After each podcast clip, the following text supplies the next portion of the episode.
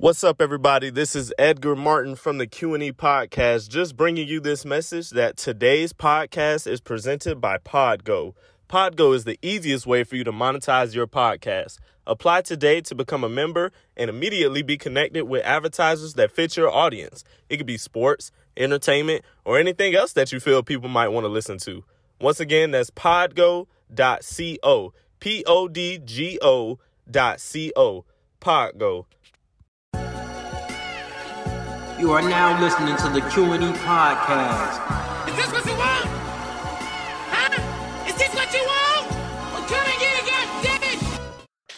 What's up, everybody? You're listening to the Q&E podcast. You're here with your boy Q Hicks right now. I got Edgar on the other line. Edgar, tell the people what's good. What is up, everybody? Welcome back to another episode of the Q&E podcast. And for this podcast, we want to start it off by announcing the winners of the Q&E podcast anniversary contest. For those of you who did not know, me and Quincy celebrated our one year anniversary for the podcast this past Sunday on the 25th. So we decided to have a contest for our loyal listeners and watchers who've been with us this ride. So what we had happen was we had people subscribe to the YouTube, fill out a Google Doc form, and from that form over the past week or so, we had people rack up, rack up, sign up. And we did a pinwheel spin thing and picked three winners. The first place winner is Denisha Thornton. Congratulations to her. You get your choice of a Black Amir hat or shirt. So we tagged her on the um, tweet and everything, all the other social media, so she knows by now. Second place winner who wins ten dollars, Black Larry Williams. Was not expecting that. Was not expecting that. So Yeah. Black gets ten dollars for being second place. And third place, Joe Sadler. Congratulations. The Congrats, Saddle man. Man. The Yeah. Saddle Man. Whoa, whoa. no, don't Nah, do that, you- man. you don't can do say that Teddy ever Wagon. You can say Teddy Whoa, Wagon. I can say whoa. Saddle Man. You can say Teddy Wagon. I, can I don't know the Saddle. Tanny though. I don't know the Tanny, but Saddle, I know Joe. So that's it's weird when you say So- Saddle Man.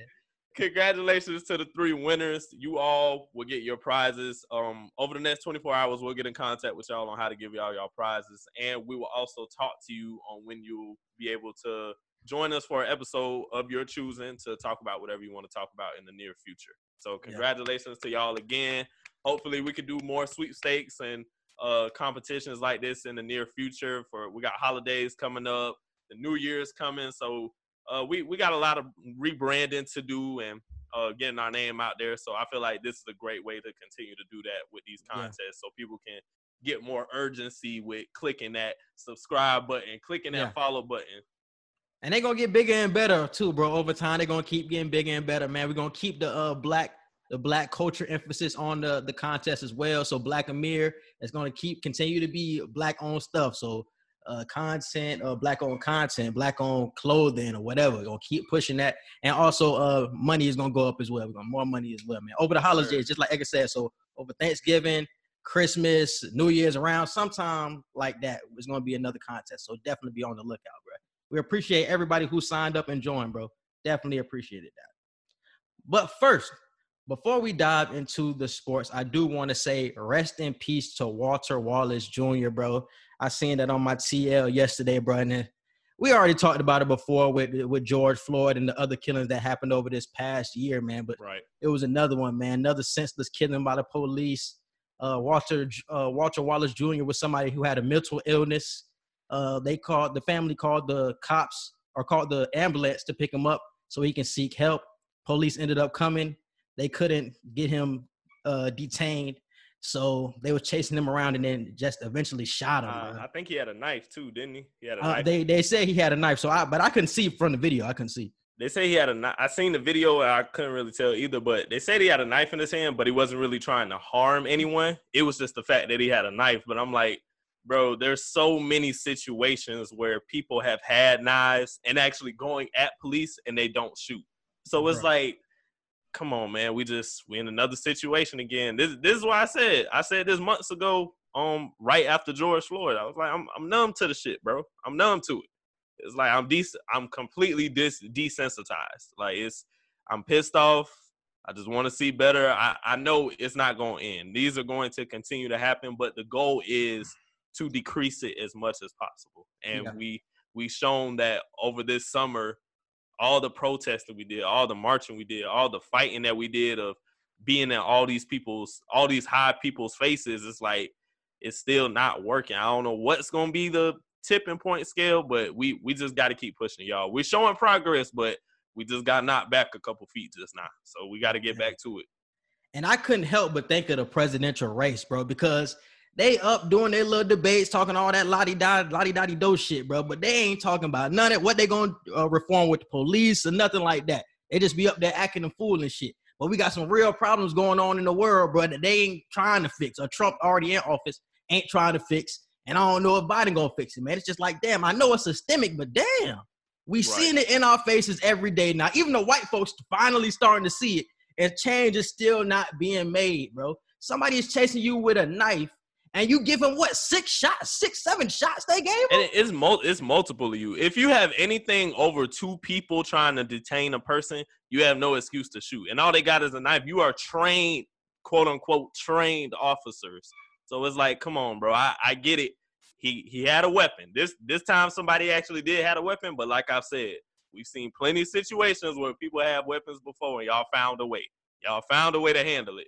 And y'all didn't find a way to handle it this time. So RIP to Walter, prayers to his family and everything. And also shout out to I think her name is Kieja, yep, Kieja Gabriel. She she did her thing when she was in the uh what you call it, the um board of police commissioners. I forgot what city she was in, but um damn, what city she was in. It don't say what city she was in, but she was in whatever city she lives in. She was in the board of police commissioners meeting, and she read that entire room to filth. I'm gonna send you the video. And she she walked up to the mic. Her first sentence, "I'm not nice, and I'm not here to be respectful." And as soon as she said that, I was like, "Yeah, she finna go off." And for like what three, four minutes, she went in on every high end person in that room, like the sheriffs, the other officers, some of the commission people that were in the building. Like it was, she went in on everybody and called out names and everything. So shout out to um Kieja Gabriel. Gabriel, she she snapped with that. So we need more people like her at the top, man, to get these niggas right, dog. Because this shit is ridiculous. Like Edgar said, we desensitized. We see it so much, but it's like, man, we gotta see some change soon, bro. I know we all saying there's progress going on, but I'm not seeing it when I'm still seeing my people getting shot on the Right. street. Still feels like weekly and daily. Like, come on, bro, we gotta do better. And then after this, we had some looters. People were looting stores once again in Philadelphia Mhm. trying to riot what they just seen with Walter Wallace Jr. And it's just like, ah, we're frustrated once again. It's the same type of feeling after the George Floyd. We're frustrated and it's nothing that we can do. So this is our way to show you that the change has to be made.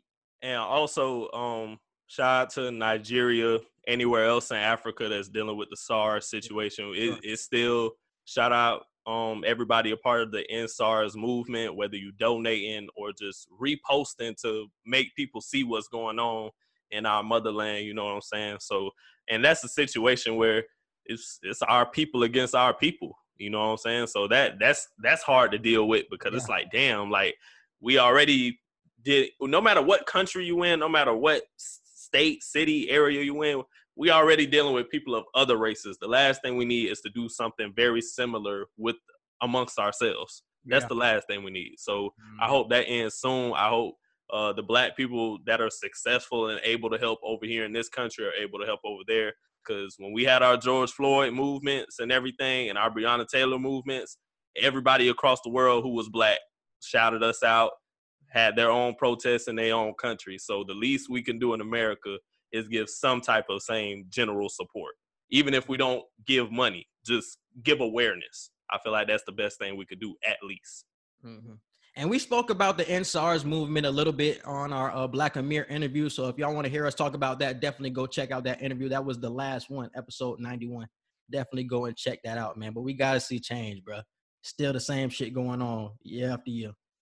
But uh, yeah, I just wanted to get that one out of the way, man. Once again, rest in peace to uh, Walter Wallace Jr., man.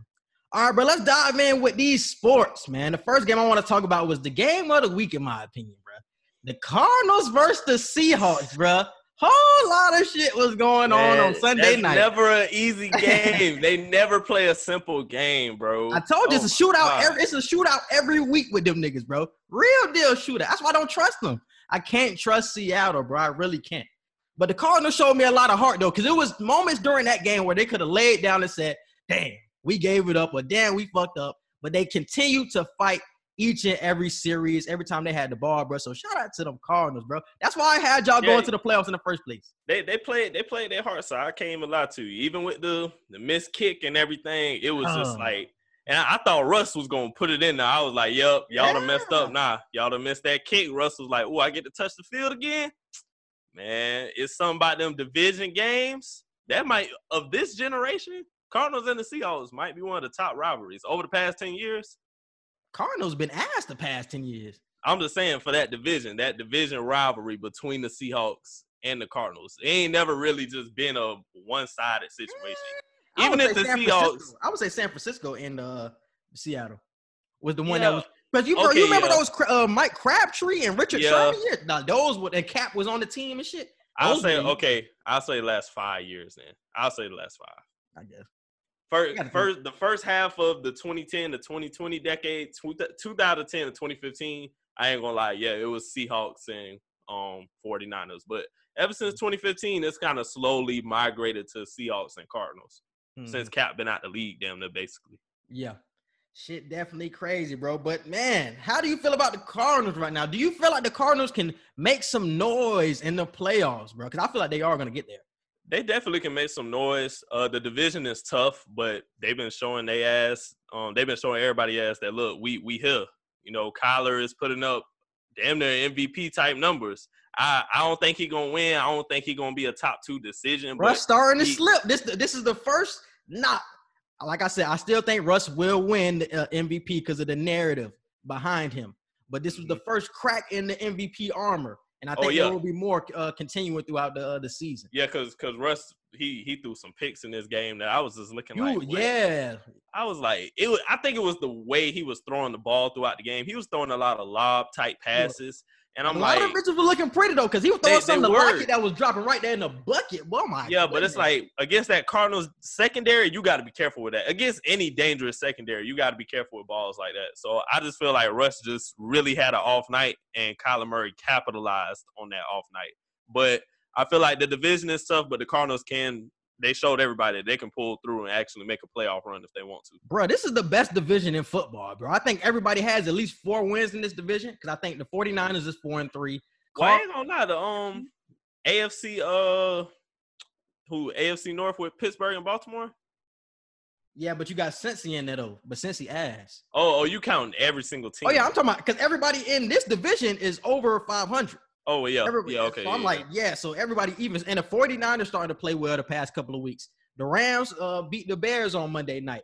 Uh Seattle, you already know what they can give you with Russ, and then the Cardinals starting to come on. So it's like all those teams. Can all of them make? I could have put that on two hour Wednesday. I didn't think about Oh, it. They nah. all make the I don't. I don't see that. No, I don't see that. Mm. Plus, um, what you call it? Uh, D Hop, he lead the league in receiving yards right now. He got over 700 yards already. I ain't surprised. He's the best receiver in the league, so I ain't surprised at all. Ah, I got you already know me. I gotta get at the Nah, bro, it ain't no debate. I'm giving that the DK right now, bro. I'm man, giving that to DK look like the best receiver on uh, Sunday, man. He get clamped up by Pat Pete. That's all I got to say.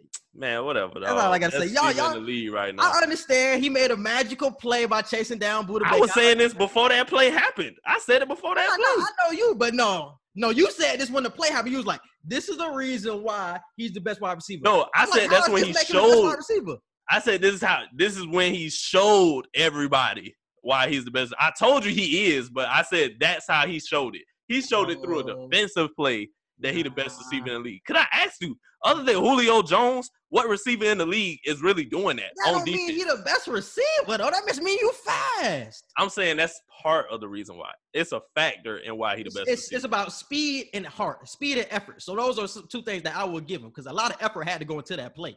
Because if you that that was a huge play in the game as well. Because if they would have scored that touchdown, uh, this would have been a whole different ball game, and Arizona probably would have been up the whole entire second half. But he he, held them to that, a field goal for that drive. they didn't even get a field goal. Oh, yeah, yeah, no- that's right, They that's had right. no points on that drive, so that Right. was a huge play by him. So it showed speed and definitely heart and effort. But best receiver in the league, I can't get that. To I gotta give him that. Especially Right when the other side of the ball, the man on the other side of the ball was catching catching tugs, man. Got to get at that. Got to get at that D hop, bro. So how you feeling about Seattle right now, bro? After you seeing them struggle like that, how you feeling about Seattle moving forward? You feel like uh, the defense can hold up, can improve, or something? Uh, we seen we definitely seen some weaknesses. So we finally got the first glimpse at a flaw in Seattle because What's the when you we un no, I'm just saying, hey, when you undefeated, it's like even if you see the I said, I said it last week. I said like that de- that defense gonna get them killed, bro. I'm, I'm just saying though, when you're undefeated, no matter what glimpse you see, you can't call it out until they lose. If they keep winning, no matter what you think you seeing, you gotta wait. You gotta get in the benefit of the doubt. And after that game, I couldn't get them the benefit of the doubt no more. I'm like, okay, yeah, defensive front, they gotta they gotta fix that. I don't know how they gonna fix it, but they gotta find some kind of way. I think uh They traded for if- somebody. They traded for Carlos Dunlap from Cincinnati. yeah. Is Shaquill healthy? I think Shaquill hurt now. he if had a, he had a concussion on Sunday. Yeah. He had a concussion on Sunday. Yeah, Sunday. so ho- I hope he gets better soon. Uh, St. Pete hometown. And Jamal, and Jamal Adams was hurt too. So they definitely had some pieces missing on Sunday night, but their defense Yeah. has been playing well. Even when Adams and Griffin were in the game, they still didn't look good throughout the first part of the season. So it was just like so it, it's gonna come down. It's gonna come down to how well that defense can improve over the second half of this season.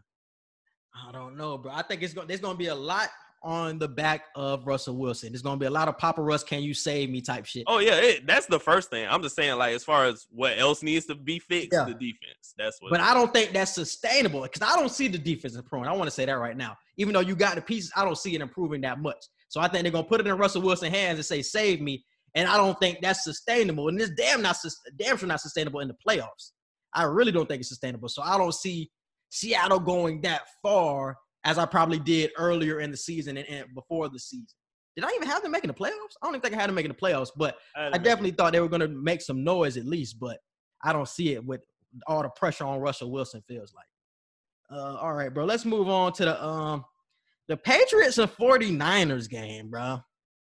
Cam looked terrible. Want to say that flat out. Y'all know I'm a Cam fan. Cam looked terrible, throwing ducks and all that shit, bro. I was like, what? I was like, ain't no way. This can't be Cam, bro. It can't be. That, since- that shit hurt me. It hurt me to Yeah. see that. It really hurt me. bro. I was watching this game with my mom's, bro, and she was just like, "Is this nigga sick or something?" I'm like, bro, I don't know what's wrong with him, because ever since he came back from COVID, nigga hasn't looked the same.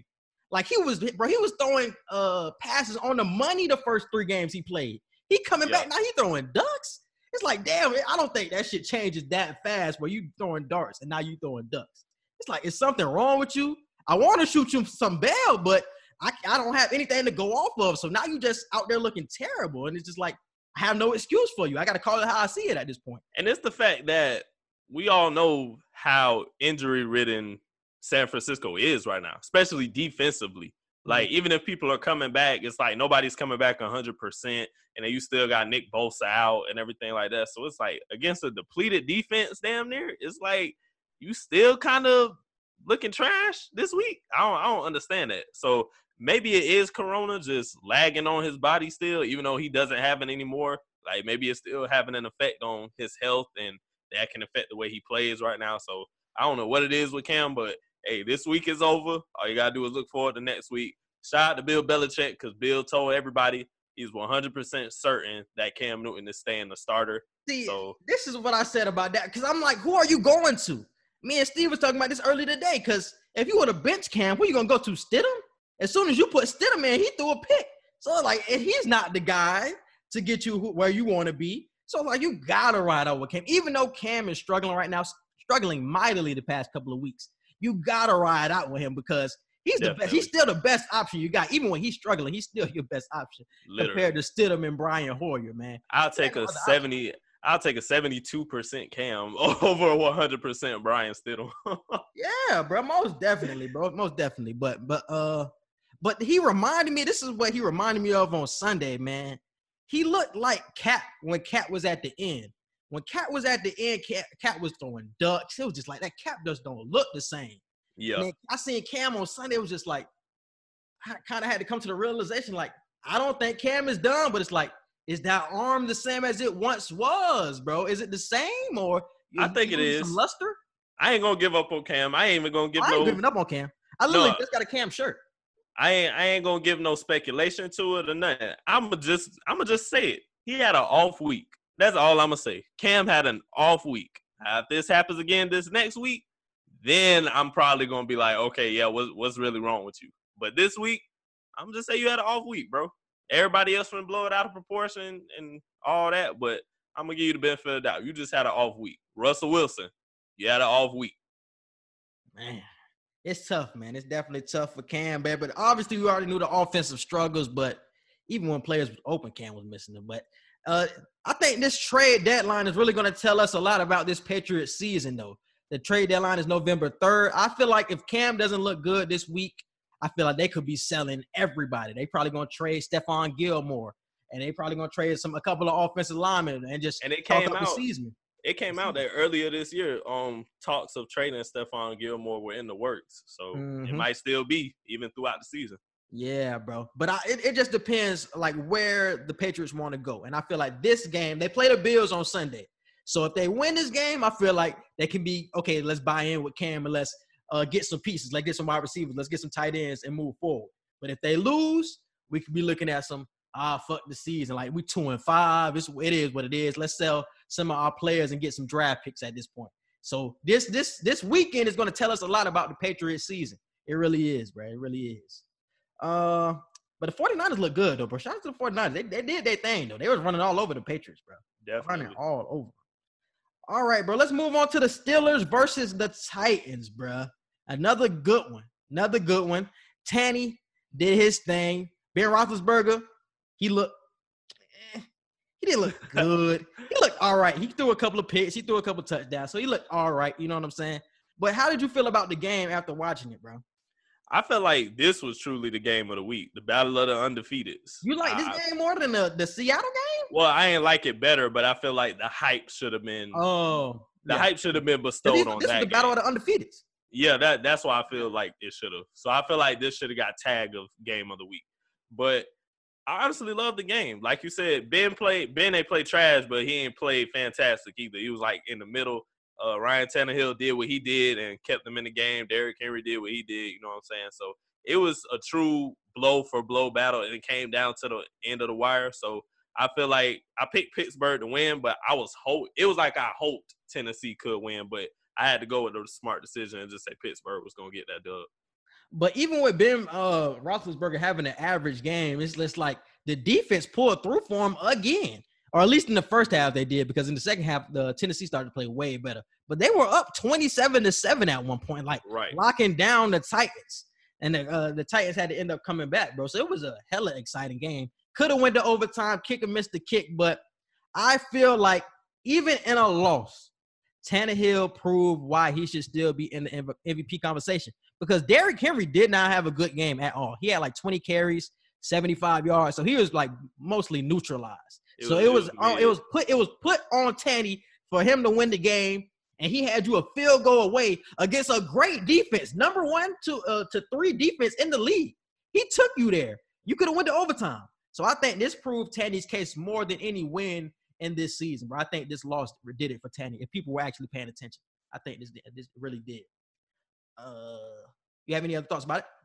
Uh, nah, that's basically the same thing I took from the game. Uh, as far as Derrick Henry, I agree. That was the first time we seen him neutral. Honestly, over the past year now, that was honestly the first time we seen him neutralized like that. So I can't recall any time before that, but that just goes to show, like you said, this Pittsburgh Steelers team. I I fully agree. I was halfway agreeing last week, but I fully agree now. Like they are the most complete team. So it, it's gonna be impressive to see who can actually stand up and give this team their first loss. It's gonna be tough because even if Ben playing average, they still beating a, a great Titans team. That's tough. That's a that was a great win. That was a great win for the Steelers. So definitely shout out to them. Beep. This is a quick ad break.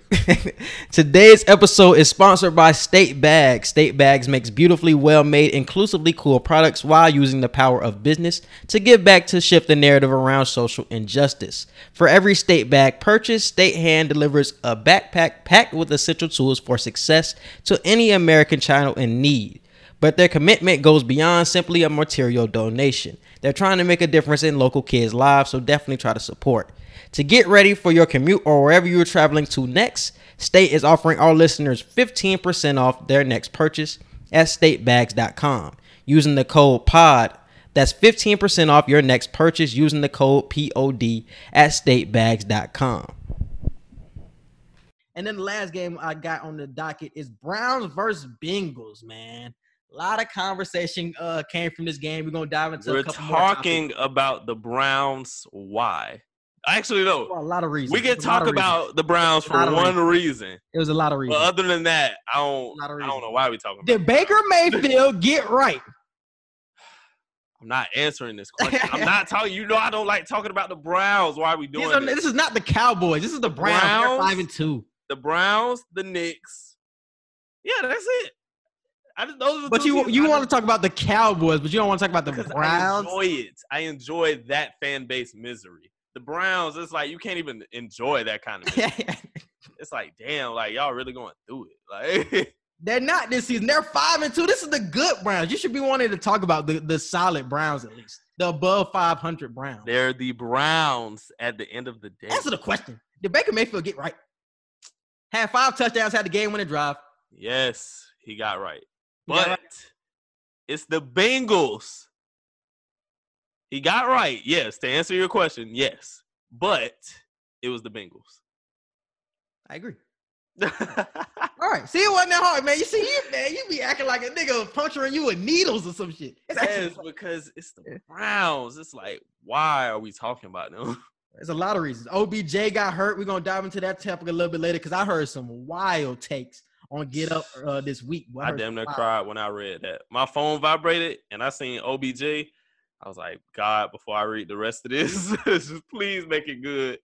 And that thing said ACL, and I was like, Shout out. and I love Odell, and this is Odell prime, bro. This is his prime, and it's just we was already saying that he need to get out of Cleveland in general, but now it's like you got to get out of Cleveland, and you got to get healthy again. I, I don't. I can't. I can't keep talking about this. Next, next topic. next topic, please. All right, bro. The next one is Two Wild Wednesday. Yes. Yes. All right, bro. All right, let's dive into a couple of them. All right, bro. So the first one I got on the docket was Mike McCarthy will be fired by the Cowboys after the season. Too wild, uh, wild. not too wild. Too wild. It's his first season. Dak is out. Uh, they're still trying to figure out Andy Dalton, and they still got a couple question marks as far as their O line, and I think defensively they got question marks too. So I don't feel like it should be. Giving them a lot of excuses for somebody who said they have no excuses. No, I'm not giving Mike. Mc, um, the Yes, Cowboys as a yes, whole. Yes, yes, yes. No. You did. Yes, you did. You lost Dak. What the hell? You know, cause no, you said after that because you every, even you said Andy Dalton was a serviceable quarterback, good quarterback, Yes. should be better than Dak. But then you you brought up the O line, you brought up uh who else you brought up? You brought up the I'm saying for Mike McCarthy's job. I ain't giving him excuses to not win. I'm saying for Mike McCarthy's job, he shouldn't get fired. Like you shouldn't get you lost your starting quarterback to injury. Not because he's not playing well, to injury. I don't want to hear this from you because you said Andy Dalton was that guy. I did. I said he was gonna start. I didn't say he was gonna start because no, that you got said he was gonna be that guy. You said he I should be starting over. Dak. You I said he should be this. over Dak. All right. Did you not say that before the season? You was like Andy Dalton gonna be starting over Dak. I did. So I shouldn't say because that got injured. playing better than this. Huh? Shouldn't he not? Should he not be playing better than this? Oh yeah, I ain't, I ain't gonna say he shouldn't be playing better right now. Andy Dalton should be playing better, but to fire Mike McCarthy after this first year with all all this going on, no, I don't think Mike McCarthy should be fired. Do they have an excuse? I mean, are they inexcusable to not make the playoffs or possibly make the Super Bowl? Yes, I still agree. Like they should aim high for playoff hopes because you got Andy Dalton and you still got Zeke. Zeke healthy. I don't know what the hell everybody crying about.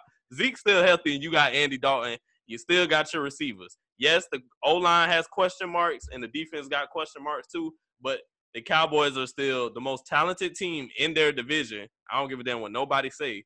So the fact that they're what third, almost dead last in their division right now, like that's inexcusable. But should Mike McCarthy be fired? No. He he gets one more season after this.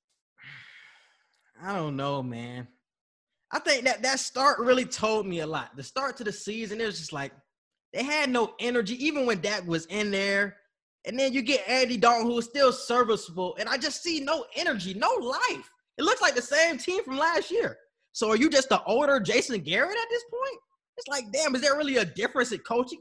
Do you need to go in out, out and get an actual college coach that will bring some energy, bring some innovation to this offense? I think so. So I think this is not Uh, too wild. He should be I- fired. I don't know. I don't college coach. Who would you grab from college right now?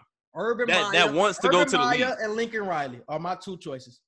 Urban Meyer and Lincoln Riley. But this is the thing about Urban though. Urban, obviously, we know his health issues, Yeah, but I think he would actually want some type of control. that's what we I'm saying. And we, and we know Jerry Jones doesn't want to let up control with that That's franchise, and that's their problem. But if Jerry wants to win, he has to get that type of coach in there because those are the type of coaches he won with in the past. well, they ain't gonna win because Jerry ain't giving up.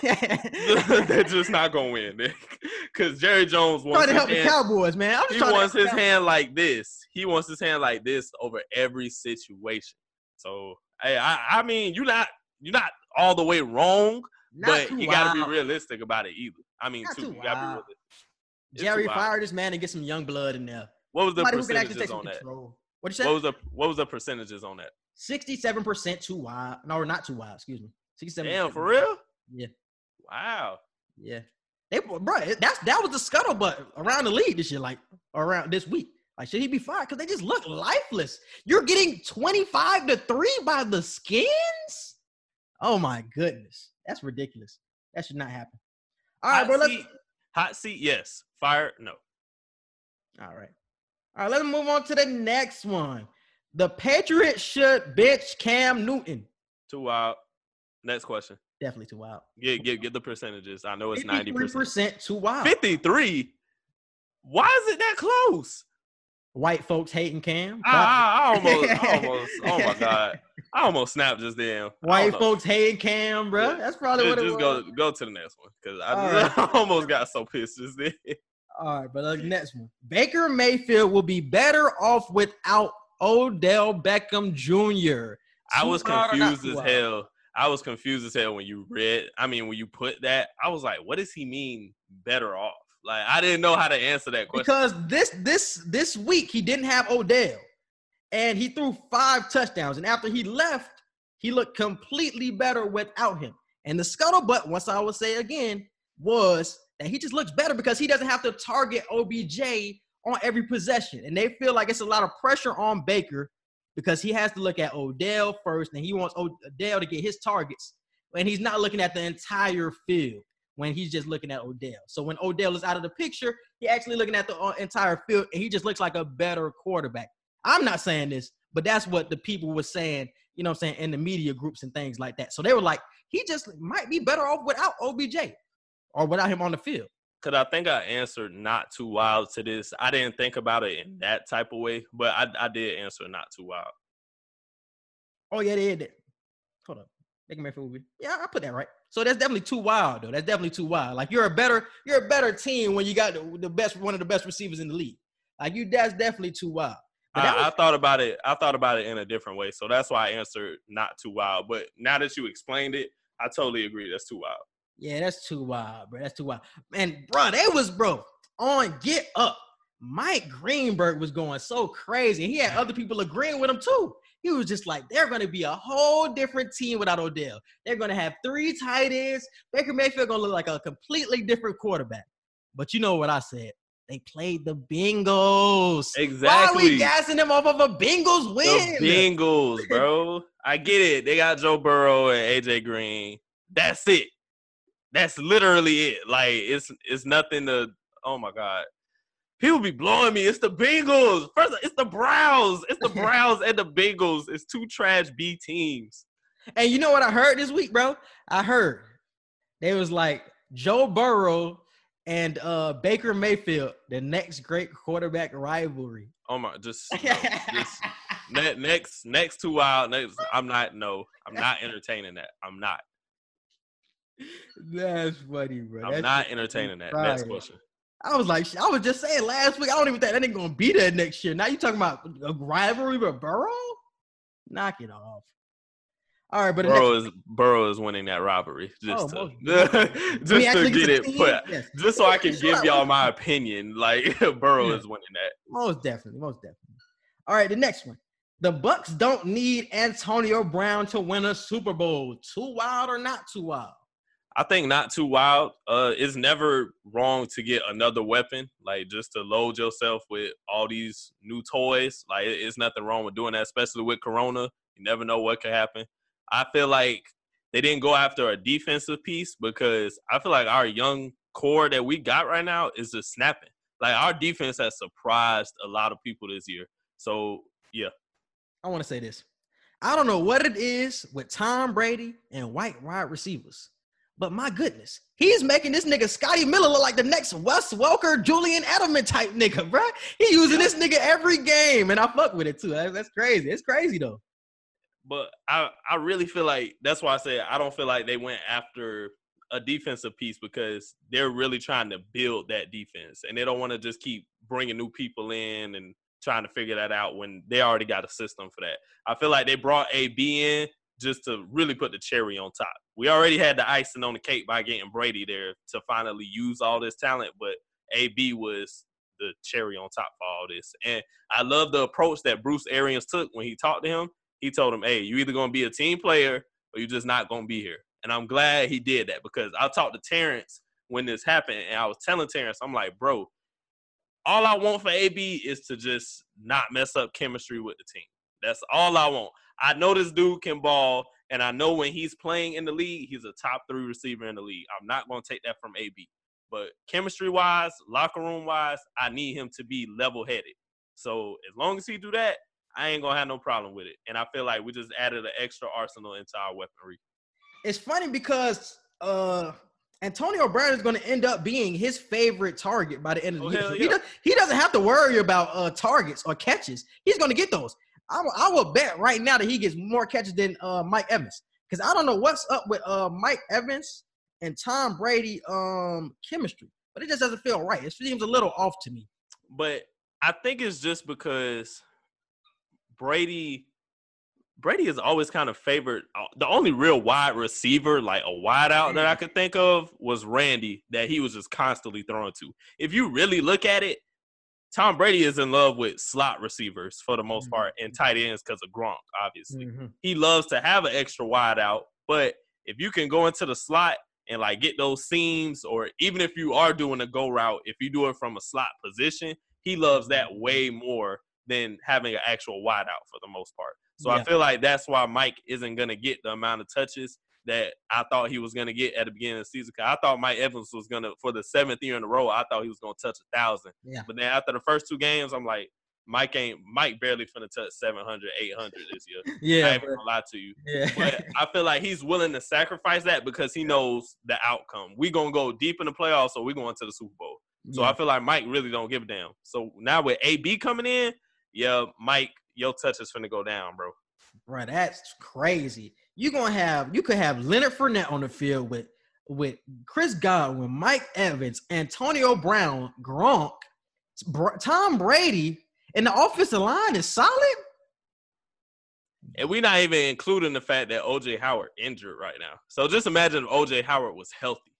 That's crazy, bro. That way you get to preserve Gronk. You don't got to play Gronk every play, like, and you, you get to you get to help build OJ while you got Gronk sitting on the sideline.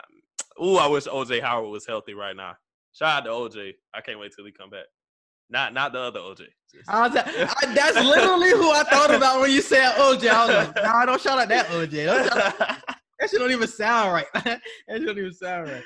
All right, and that was eighty-seven percent, not too wild. So everybody agree. Basically, everybody agree on that one. Uh, next one was Larry Fitzgerald is a top three wide receiver of all time. Too wild, not too wild. Too wild. I got Randy, uh, T.O., and then Jerry Rice. I don't respect Jerry Rice, so I got Larry Fitz above him. But I got uh Randy uh Randy T.O., Calvin, then Larry Fitz. So it's not crazy to say he top three, but I, I love Calvin Johnson way more though. And then I Yeah, got My whole top five, my my entire top five would be um who I just said Randy, T.O., Jerry Rice, Megatron, then Larry at number five. Yeah, it's not crazy to think of, but it's too wild. He's not top three. I don't think he's top three. Uh, all right, let's move on though. Kyler Murray has entered the MVP conversation. We already talked about it a little bit. So Yeah, not answer. too wild. What what was the percentage on the um Larry one? That one was sixty percent, not too wild. So that was yeah, sixty-seven percent, sixty percent. Excuse me. Kyler Murray has entered the MVP conversation, and not too wild. You said not, Not too too wild. wild. Yeah, that was eighty-nine percent, not too wild. All right, moving on.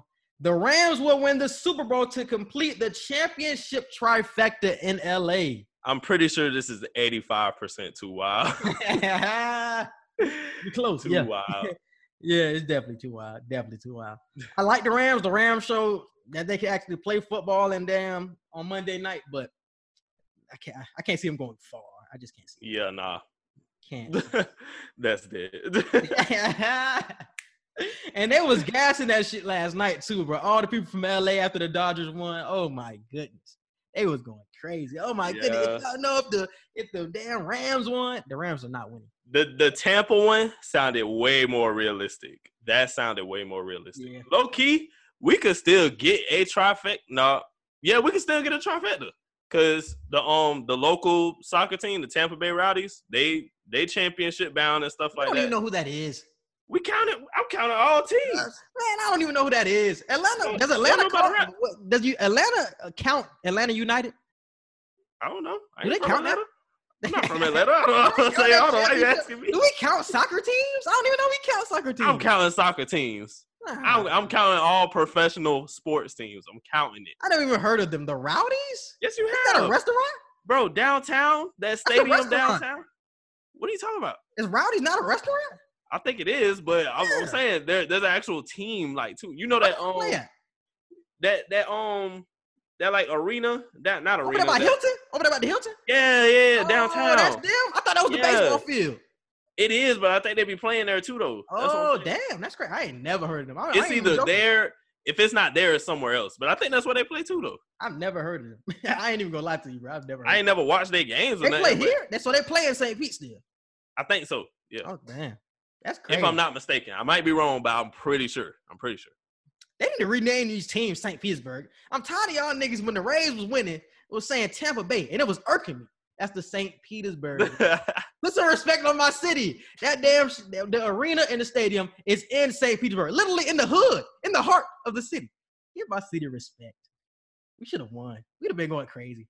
yeah, I low key would have drove home. Not gonna lie to you. Yeah, would've drove home. that shit would have been crazy in the city. If we, if the Bucks go to the Super Bowl, I don't care if we. I, I, I mean, I obviously care if we win, but I really hope we get to the Super Bowl, win or lose. I hope we get there because if we're in the Super Bowl in our own city, which will be the first team to ever do that, I'm going home. Like I will be home. Are there gonna be fans? I don't care. I'm going to be home. Like, cause I know the city gonna be lit regardless. Oh yeah, for sure. COVID is not gonna matter that night at all.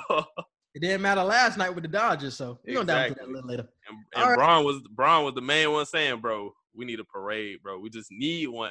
And then Kyle Kuzma went too far with the 17 and 7 for 24. Can we was like- stop that, please? Can we stop the 2481 shit? Please. I'm not gonna lie.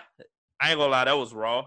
It, it was. I didn't think about that. I was like, damn, the Lakers do now have forcing it. 17 championships, and the. Dodgers now have seven, and that is 24. So I'm like, hey, it's raw, but it's like, come on, yeah, Let you Kobe live in his grave. Jesus.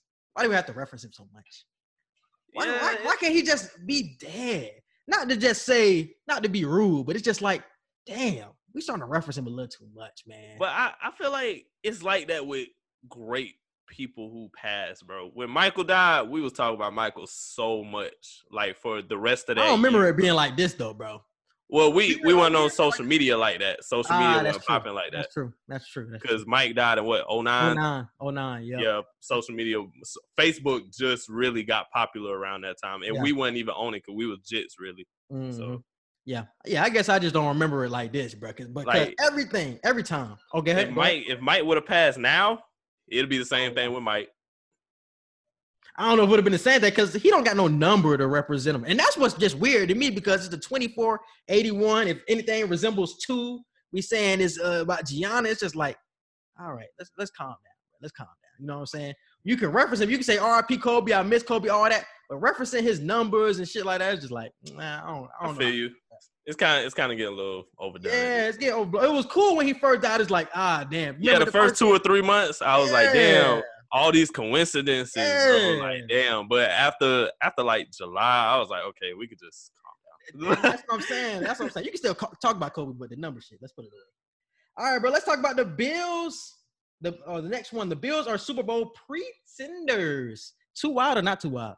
too wild. I really Not like the wild. Bills. What? Not too wild. I, you go first. Explain yourself. Not. I already, you already know what I'm You've gonna say. seen it the last couple of weeks. The holes in their game. You're having a dog fight with the Jets. Y'all was down most of the game with the Jets. It's a division game. The division smavision. I don't want to hear all that bullshit, man. But it's the Jets. You're supposed to dog the Jets. You're supposed to dog the It's Jets, It's a bro. division game. It's a division No, game at the end of the day. No, At the end of the day, it's a division no, game. bro. Not the Jets. The Jets. you I agree, but I'm just saying that's the Jets are going I give. 0 16. So you just gotta dog them, bro. You can't play around with the Jets. If if you're the, oh, let me put it this way then. If we're if you're the team that you think they are, they shouldn't be in a dogfight with the Jets. That's what I would say. If you're a Super Bowl contender, you should not be playing around with the Jets. They shouldn't, but it's a rob, not a robbery. It's a division game. Anything can happen. Anything can happen with a division game. I'm telling you. I don't like what I'm seeing the past couple of weeks.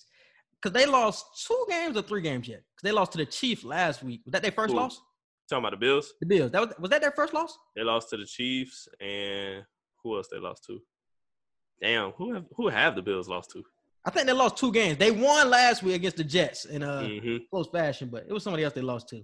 But I just don't like what I've been seeing from the Bills. And it's not it's Josh Allen because he's been struggling uh recently. Yeah, But it's the defense I'm more worried about, bruh. They're not the same as they were last year. They were like holding to they were a top team, top three uh, team defense last year. Now it's like they're giving up gashing plays. It's just like, damn. The Jets don't even have an offensive line, but they're gashing runs on y'all and shit. I'm like, "Ah, I don't like what I'm seeing from the Bills, bro. Hey, I- but I- sh- shout out to the Michael P. Ryan, UF. Oh, yeah. You know what I'm saying? Gator Nation. Shout out to La'Mical Perine. I ain't, I ain't like you doing that. Was that oh he played? I didn't even know that. hmm I think he got a touchdown too. I didn't even know that. Okay, Mm-hmm. congratulations though, bro. Congratulations. All right, let's move on to the last one. This is about college football. The BYU Cougars will make the college football playoff. The NCAA is not going to allow that. They're before- not going to allow that to happen. You let that off, bro, right? So I'm looking, I'm looking. So BYU is currently number 11 right now, right? And I'm looking at the top 10, and I'm like, it's a lot of division matchups. There was a lot of Florida's, uh, Alabama's, Georgia's was mixed in there with some Ohio States and a, a couple of Big Ten teams. I think Wisconsin was up there. I was like, everybody is going to have to play each other at one point. So I'm like, I don't know. Uh, Alabama can knock off Georgia, or Georgia can knock off Alabama in the SEC championship. Ohio State can knock off Washington. Florida can probably lose a game. And while all this is going on, BYU can easily sneak back up, sneak up to number four. And how they've been playing, because they've been playing uh, on TV uh, recently. Uh, I don't think I remember that a lot. BYU. I, I don't remember seeing. They probably would be on like ESPN University or something like that. yeah, like, But I like actual public everywhere type broadcasting Yeah. game, I ain't seen that for BYU in a minute. Yeah, I don't really remember that either. But they've been playing on ESPN a lot recently. I've actually been watching and they look good. Their quarterback, Zach Wilson, Yeah, dude looking like a stud for real. Like he's solid. he good. They talking about he gonna be a first round pick now. I'm like, that's crazy. So uh I like what I'm seeing from BYU. Their defense looking solid too. So not too wild. I'll put not too wild for that one though. I just feel like the committee isn't gonna let BYU do it. Same thing with UCF. Remember when UCF went undefeated and then they went undefeated again the next season, and they still the committee was just like, no, we're not some- putting them in eyes, the it's eyes on BYU, and that's what I will say, bro. It's some Yeah. eyes on BYU because I even heard um what's up, boy? He got his show on ESPN. You know the dude, ballhead dude. Damn, I forgot his name. Uh, Paul Finebaum. Finebaum. He had hit BYU in his top four a couple of weeks ago. And it's just like, damn, BYU, it was random to everybody, but it's just like people starting to peep how BYU playing, bro. And I think Yeah. the uh, I think the committee is actually looking at BYU and just like, they gonna have to work for it. A lot of shit gonna have to fall their way. but it's it's a, it's some shit. It's a possibility. So I would say not too wild to that possibility. I, I said too wild to that. I said too wild just because, like I said, I feel like the committee just they're not gonna allow that, bro. Because you you know I'm I'm gonna tell y'all right now. We know Clemson and we know Bama for sure. Those are two certified spots. you know, Ohio State, that's three. So the fourth one really the only loose one. yeah, Ohio State down there finna just walk in there too. So the yeah, one, the only loose one. and I still got the Gators. I personally still got the Gators making the playoffs. Only way the Gators don't make it is if we get one more loss. If we get one, then the only way a two-loss team gets into the playoffs if is is like Alabama or Ohio State. Them the only type of teams they'll let two losses get into the playoffs. Florida, they're not gonna let Florida slide with two losses.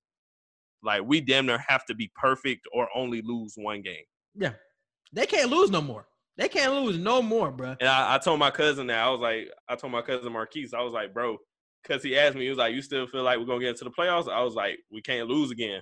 We can't.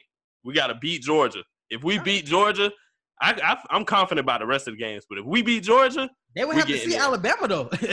they would have to see Alabama though. damn, And the SEC championship game, they would have to see him. ugh. But I think they would still. Would they give it to them if they lose to Uh, Alabama? it depends. It it ooh, it depends. It depends. They hey, Alabama lost Jaylen Waddle. That's yeah, that's, that's, only true. that's, That's only true. one piece out of all that all that going on in Bama. But hey, that one piece might be a difference maker. So Yeah. Oh yeah, he was a, he was a big piece, bro. So and I hope Waddle get better soon too. yeah, Speed he's supposed to be a first round pick.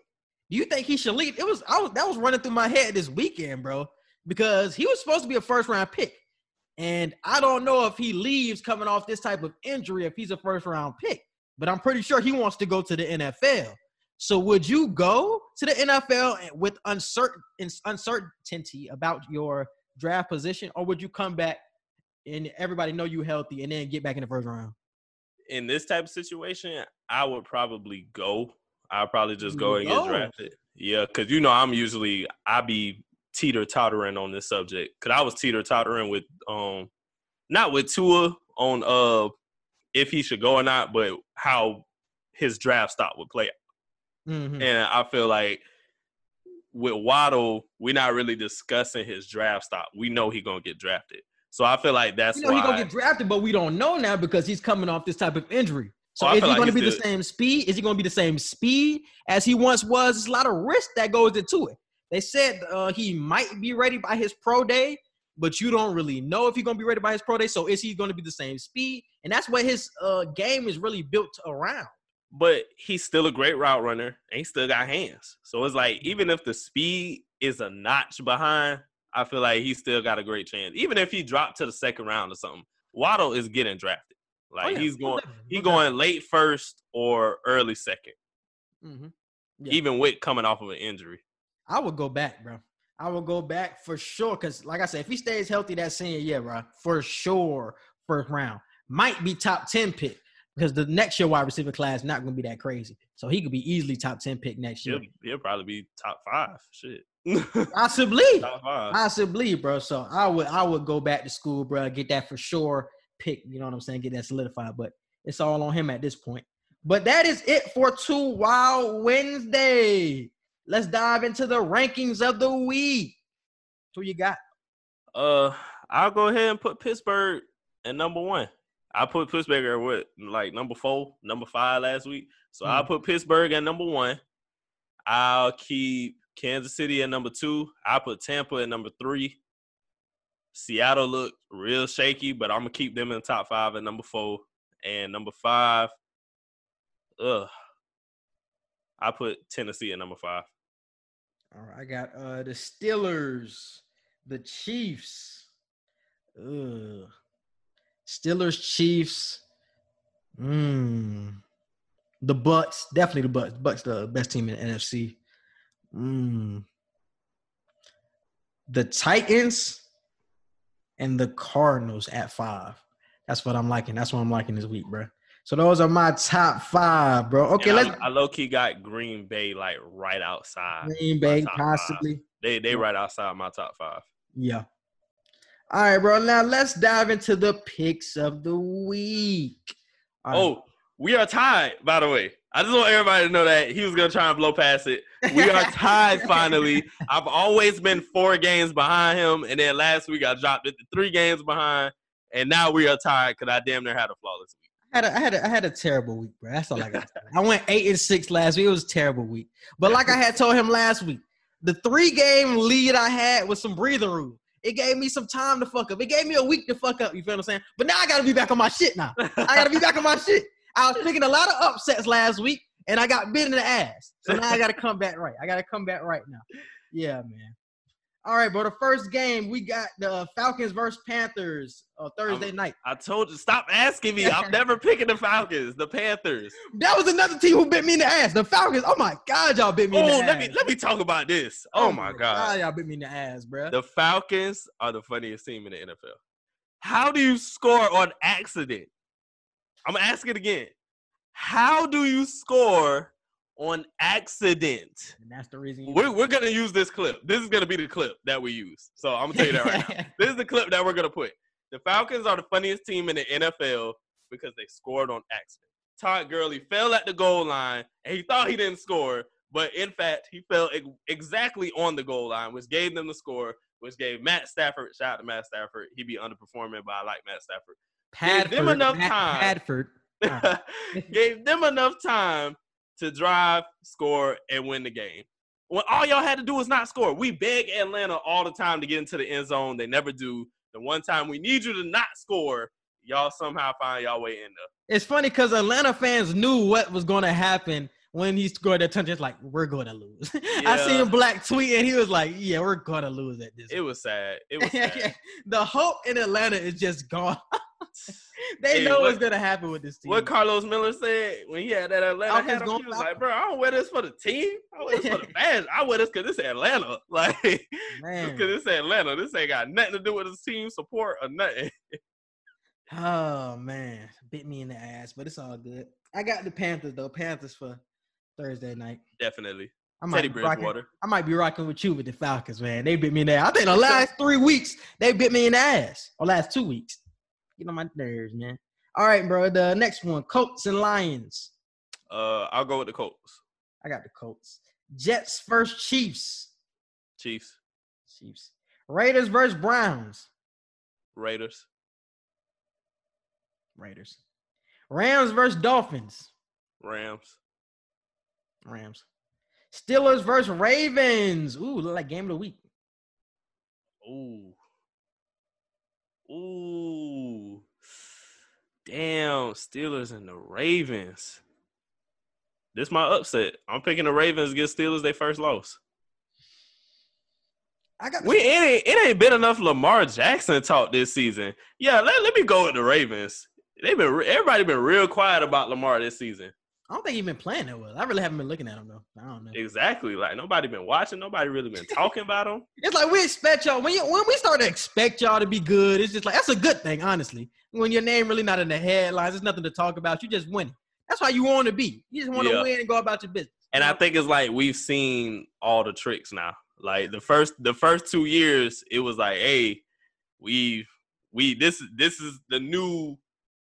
I don't want to call him Michael Vick because he he's his own person, but I'm just saying that for reference. This is the new Michael Vick era type shit. So the first two years, we was excited. We wanted to see every play, every down, every game. But now it's like, like you said, they winning now. So it's like, hey, just y'all doing what y'all supposed to. do. Exactly.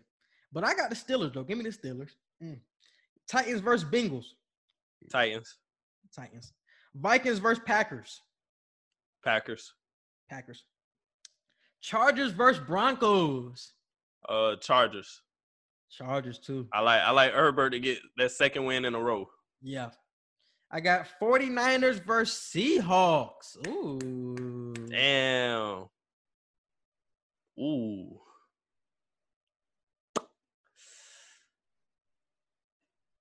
I'm gonna pick the 49ers, but Russ gonna have a great game, and I feel like they still gonna lose. The Seahawks have the 49ers number, so I'm gonna ride out with Seahawks. Uh Saints versus Bears. Mm, I'm gonna go with the Bears. the Bears. Every time I pick the Bears, feel like they disappoint. they disappoint me every time I pick them, bro. I don't know. Is, is Mike Thomas gonna be back this week? Or is he still hurt? Ooh, good question. That I do not know. If- if- ah, I do not know. I can try and look real quick if you yeah, want. look, look real quick, bro. I ain't gonna, I, I ain't gonna be uninformed no more going into questions. We too tied up. We too neck and neck for me to be uninformed going into these matchups. Let me see. No, Mike Thomas injury report. Need Let's see. Let's see. Let's see. Yep, Mike Thomas still out. yeah. All right, I'm riding with the Bears. All right. And you know what's funny? What? They're probably gonna clear him later this week. They're probably gonna clear him later this week. I'm hinging my whole pick on this man. and He gonna be play. He gonna be active. They gonna wait till Friday evening to be like, Michael Thomas has been cleared for the game against the Bears. Facts, bro. That shit gonna be hot. All right, bro. I'm still rocking out with the Bears though. Cowboys versus Eagles Sunday night football. We need to Uh, stop. We need to stop with these primetime NFC. Yeah, This this needs to be flexed. We don't want to see this for Sunday night football. We don't. Get this out if of they if if y'all can flex the Raiders and the Bucs game, which was actually even though the Bucs blew them out, but it was still a decent game to watch. If y'all can flex that game out, I know damn well y'all could flex this This- trash game out. Get that Steelers and uh what's the name game? Steelers Yeah, and, like uh, what the hell? game. Like y'all got that in the middle of the day when that should be like prime time, everybody at home at night watching type game. But yeah. uh, who I got winning? Damn. They- I swear these be the toughest games, bro. These These, be real deal be the toughest toughest games. I And I feel like that's why they be keeping them on prime time because as trash as it is, these be the toughest games to pick. Honestly. swear to God they do. Uh, damn. I'm it's rocking like- out with the Eagles. I got the Eagles. It's like the Eagles looking solid, but the Cowboys been trash for like what two weeks now. So it's like they gotta get some type of positivity. Damn, You gonna rock out with the boys? Derek. I swear y'all team, your team better not let me down. I'm going with the Eagles. Definitely the Eagles. All right. Monday night football. Bucs versus Giants. This game Bucs. could be flex too. But uh yeah, I got the Bucs. All right, and that's oh, did I miss one? I did miss one. Patriots versus Bills. Um, Bills. This is do or die week. Make or break. I got Patriots, man. Show me some. Show I me. got I got Cam having a good game, but I still got the Bills winning. The Bills gonna be better than the Patriots, but Cam gonna play straight. Show me some, Cam. Show me some. I'm rocking out with the Pats. All right, bro. Let's move on to some more sports. Uh, first off, just want to give congratulations to the Los Angeles Dodgers for winning the World Series. Yes, sir. Honestly, fuck y'all.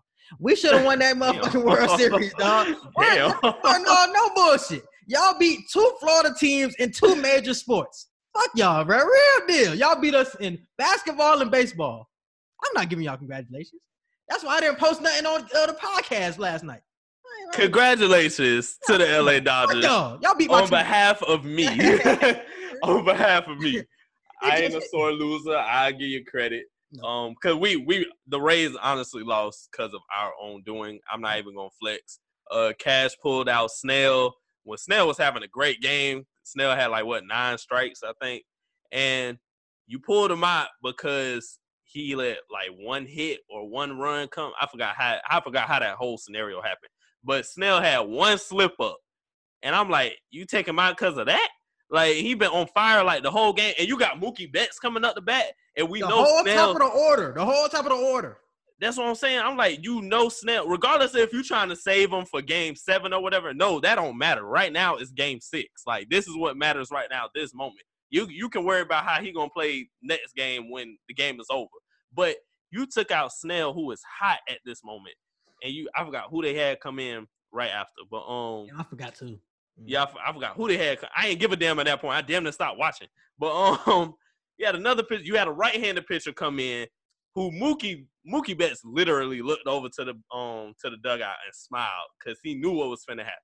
He knew Snell could have had a chance to get him out, like for real, for real. But this picture that the Rays brought in, I'm like, damn, bro, this guy, this guy, home run or double written all over it, and Mookie did what he had to do. He got some more people on base. They ended up getting some. I think they got what one more run in or something like that. More runs in that that inning Yeah. And then Dodgers ended up winning the game. I was just like, damn, bro. Analytics are not always right. I They're don't care what right. that she- I don't care what that sheet say. They play a big factor now. I'm not gonna say they never matter, but in that situation, your eyes showed you that you need to keep him in. Now, if he playing kind of mid and the the stats showing that he playing kind of mid, okay, take him out. But the stats showing something and your eyes seeing something else, go with your eyes, bro. That's a moment you got to throw away the stat paper. For real, for real. Yeah, man. Rays, y'all let me down. I honestly ain't pay attention to this series, but y'all got some good pieces though, man. I ain't gonna lie, man. Uh, what I've been seeing in this series, uh, Kiermaier, what's black dude name? Randy, Randy or Razor Runner? Uh, Uh, Uh, yeah, Raz- I, I never know how to say his last name. Rosa Uh, I Reyna? Rosa uh, Yeah, yeah. So shout out to him. Is he the only black person on the team? Nah. It is another the dude who tried to steal home. I remember him. I forgot his No, name. no, that's what you're talking about. That's that's that's who you're talking about. That's not a Rosa Reyna. that was literally Rosa Reyna. No, it was another black dude on the team, bro. He stole home. No, you. Oh, oh you talking about the other people. game? Yeah, it was about- the dude that oh. tried to steal, steal home and got out, Yeah, I know. Okay. and that's the other black dude I remember. But uh, yeah, Rosa Reyna actually scored the game-winning uh, yeah, yeah, yeah. fly You're or right. whatever. But yeah, yeah, yeah. But yeah, it's a, they got, got got a lot of good pieces, bro. Do you see them getting back anytime soon? though? We can. Like within the next five years, we're going to continue to be a playoff threat team and a hopeful World Series team. Do I see back to back? I ain't gonna say that right now, but I, I definitely feel like over the next five years we can get there one or two more times for sure. How I honestly felt about the situation. The only reason the way Rays were so successful this season, they're used to playing with no fans. They have no fans at the Rays Stadium, so they were used to having no fans. That's a terrible way to look at it. I I wasn't even nah. I was thinking I, am about not that. giving that. I was thinking about that the whole season. I'm like, that's why they're doing good. They used to having no fans. Everybody else is used to having great fans. They get no support from the city. But Rays, Rays really. having fans. We don't have fans like every. I was about to say, bro, don't try to compare them to the Red Sox. work and there. other What you talking about? To them other teams? To them other teams? I used. I mean, yeah, compared to other teams, but I'm saying like for our stadium, That like stadium be empty, bro. Do not I used to work play there. that. How you gonna tell me? No, Like, them stadium used to be empty, bro. Do not try to play me. we're we're not a we're not a full house every game type of team. I'm a I'm gonna tell you that off rip. But certain Mhm. games, we we damn near hit max capacity. I'm not gonna lie to you. Certain games we do not. Yeah, when the Yankees there and the Yankees fans come through, Yankees, Red Sox, Dodgers. Who else? Um, and that's when Orioles. the fans come. the the Orioles. It don't matter. I said what I said. Regardless. I said what I said. They're not gonna be It's the same. hey, it's tickets regardless. I don't give a damn who actually does. No, but I'm saying they're not packed with fans, and that's why they were used to it this season. They were used to not having it, bro. That's that has an impact on the squad. I'm telling y'all, not having fans affected a lot of teams this season. Affected a lot of teams this season in baseball and in basketball. I already uh, brought it up with basketball as well. So I feel like it did have an impact on their season. I think it was a good impact, especially them having a young team as well. So I think it had a huge impact. But uh, yeah, but they will be back soon. I do expect it. Uh, but I want to talk about the Justin Turner situation, bro. With the whole COVID, he got pulled in the sixth inning Yeah. when they found out he got COVID and actually snatched him off the field, bro. How do you feel like how um how do you feel about how they went about that, bro? Because he ended up coming back out when they celebrated and took off his mask and everything, and he was chilling with him. So I'm like, how y'all really treating the situation? That shit was weird. That's why I felt like that entire situation was stupid. I was like, first off, if you find out mid game that you got it and you already been around everybody, nine times out of ten, you That's already what I'm saying. So you might as well just let him stay out there and just tell him after the game. And then, like you said, after the game when they were celebrating, where was he? With everybody else with his mask off. shit didn't So make it's like y'all took him out of the game for damn near no reason. The problem I had was that why did why are you getting results in the middle of the game? You should be getting you results before the game before they even go out there. If you didn't get your results, you damn near not even supposed to be playing. That's Like, what I'm saying. That's what I'm saying. That shit made no sense. That, that was real swept under the rug. They swept. They should have been disqualified for that in general anyway. Low should be key? High key. That should have been. We should have had that for two hour Wednesday. That's not too wild. Bro, high key. I didn't even think about that. I just thought about it right now. They could have been disqualified for that. Y'all niggas playing? Yeah. Because the Rays players could have caught that at that point. The Rays You're you're letting somebody play who did not clear through their COVID test, and everybody else on the field and in the dugouts have cleared, but y'all playing somebody y'all know who have not who has not cleared their COVID test yet. Mhm. Yeah, that's crazy, bro.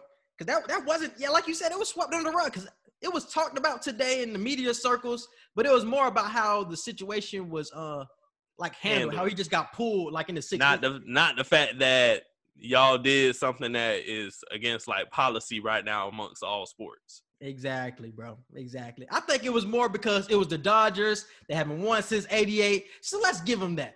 But I feel like if this was the Astros, oh, you better know the Astros would have got so much backlash for this The shit. Astros are walking on thin ice for at least the next 10 years. If they're- they're not going- this shit would have been completely different. They're not getting anything easy for them over the next 10 years. People are going to hold some grudges for at least 10 years. Oh yeah, deservedly so. Deservedly so, bro. But that shit was just weird entirely. You pulled him, he comes back, he take off his mask, he taking pictures, he chilling. It's like, how do y'all really feel about COVID at this point? Like you said, if he's if he has COVID, he's been in the dugout for six innings. Like he done affected somebody on the And team. he's been around Rays players. He's been within six feet of certain Rays players. So it's like, hey, somebody affected by now. Come on, bro. That shit don't make no sense, bro. But we can move on, bro. But that shit was definitely swept under the rug. Mm-mm-mm. Let's move on to some NBA topics, bro.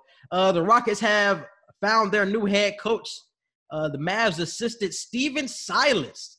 I do want to Yeah. say he's black. He's black. So congratulations to him. Shout out to him, man. We definitely I, need more I seen that. that.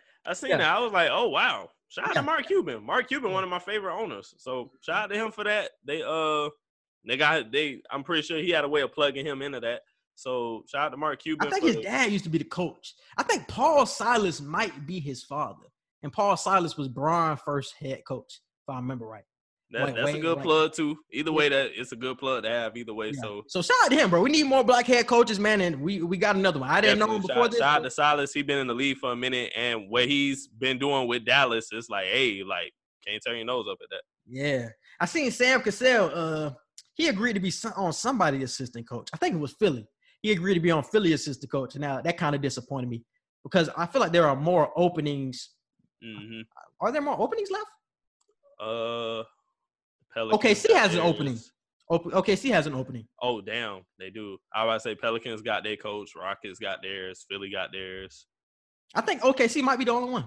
hmm But I was disappointed to see that he agreed to be with them. Maybe, maybe he interviewed and wasn't the guy, but it's just like, damn.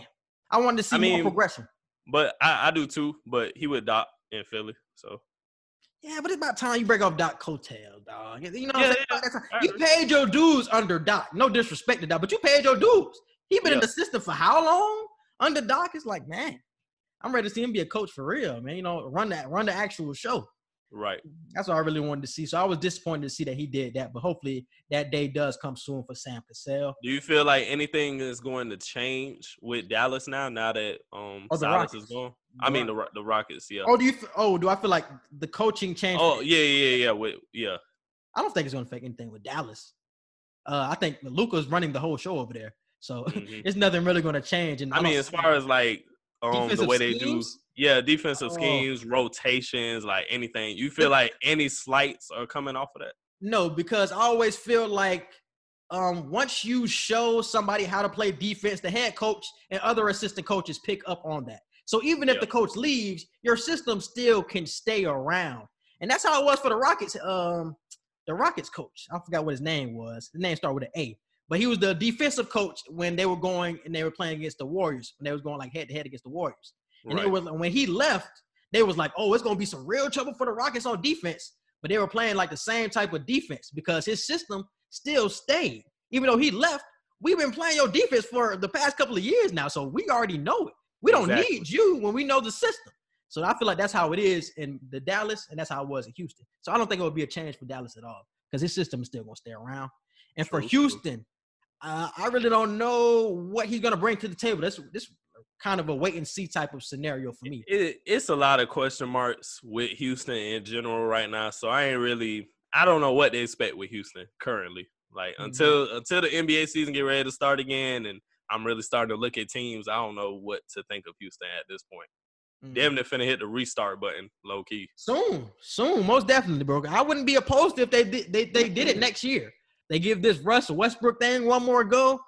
And it's like, man, you got to trade everybody at this point, man. Let's, yeah, let's start Gotta new. clean clean house and just start all the way over, and then questions will come if James Harden want to stay through that or go somewhere else. No, So, I feel like he might be traded, bro.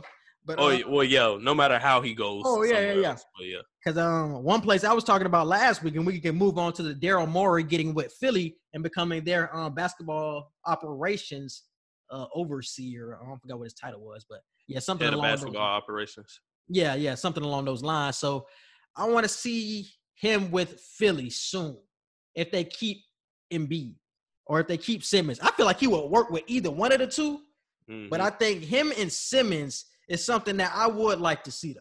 I don't know how it will work. Doc Rivers gonna have to make something shake, but that's a pairing I would like to see. that would be better because you gave um insight to that point. I think last week. Did, was it last week or Was the week? it the week before? It was week before. It, yeah, because you you were talking about how with Embiid you have to feed Embiid, Mhm. and the way James Harden plays, it's not really a feed a big man type of situation. But with Ben Simmons, you could do a lot of dribble to the basket, pass, kick out options, or, or pick and roll like- with Ben Simmons. yeah, or pick and roll with Pass it to him, Ben Simmons and and Ben Simmons versa. can make a play. Exactly. And Ben Simmons can, if he learns to get a shot, and because we know he he has the handles, he has the defensive promise and everything. So if he can get a shot, he can do this. He could be the same threat by being the primary ball holder and kick it out to James Harden in certain situations. Yeah. So I agree that scenario works better than with Embiid. Yeah. So how do you feel like Morey will impact the Philly franchise moving forward, man? Do you see anything changing soon? I feel like they'll have a better chance of. He's an extra voice when it comes to. Getting And he's a, he's about analytics, bro. And the this Phila- Philadelphia team as constructed isn't really analytics based. So do you feel like he changed it that way? I feel like he'll change it that way. And when it comes to draft picks, I feel like him being the head of basketball operations, I feel like his input with the analytics analytical scheme that he has, I feel like he'll be able to pick out certain draft picks better than they have recently with Mhm. what they've been doing. Yeah, yeah. I can definitely see that. I was seeing a lot of jokes on Twitter, man, because I, like I said it last week, because Daryl Morey, he was hated or like it was a lot of friction around Daryl Morey because of what happened in China and that whole situation.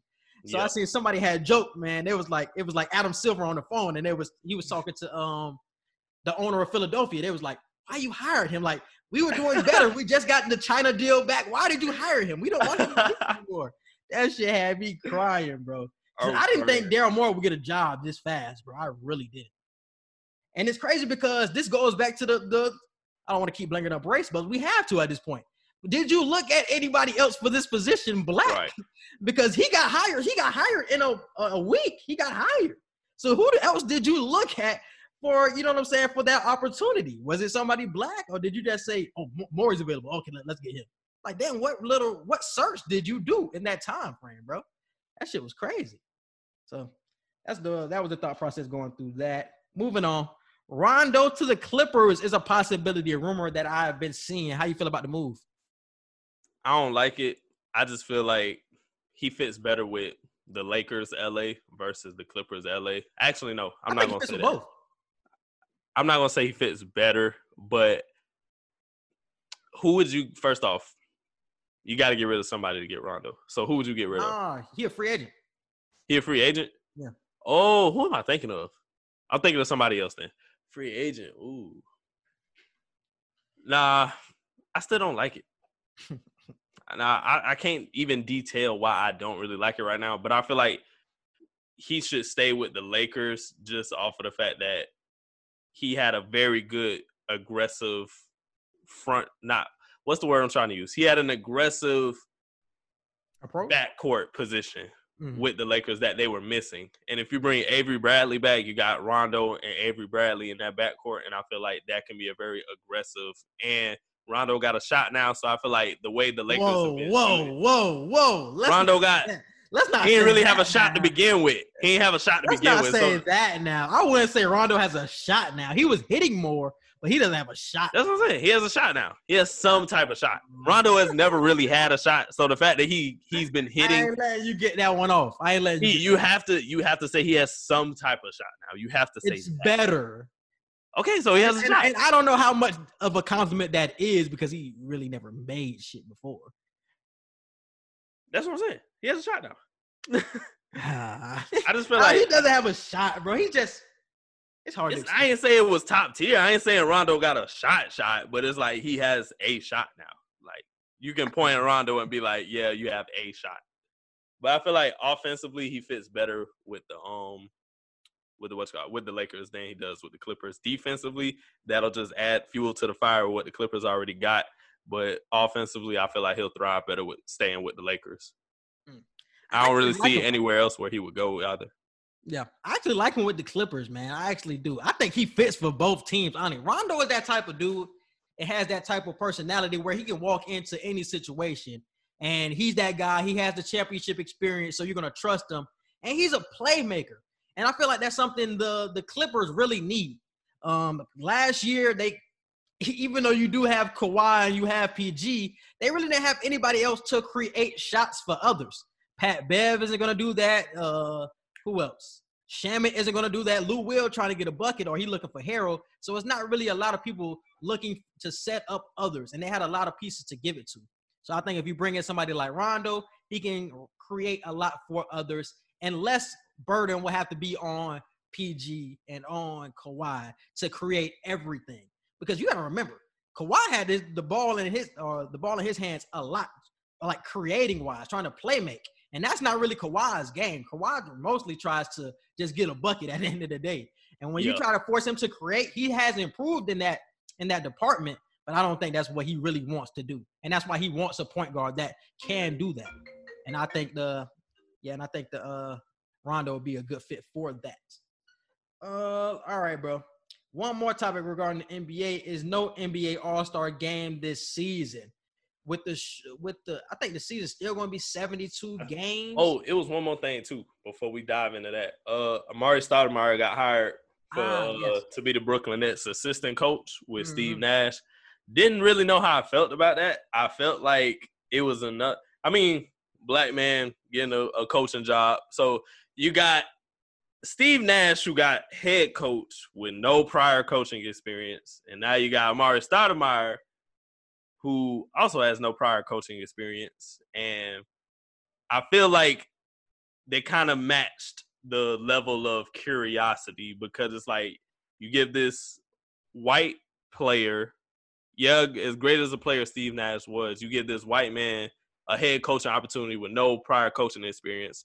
So the fact that they made up by giving the assistant coach being a black man with no prior coaching experience, I commend them for that because it's like, hey, if you're gonna give him a job with no coaching experience, you should give him a job with no coaching experience as well.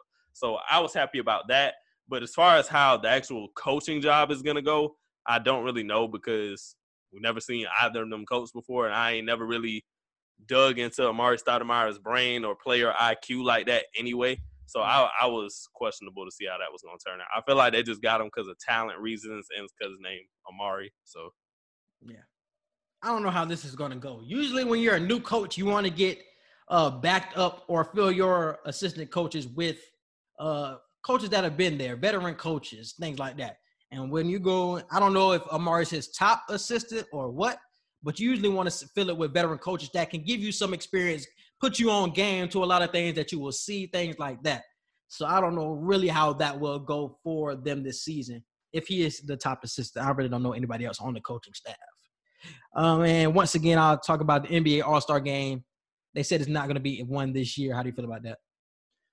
uh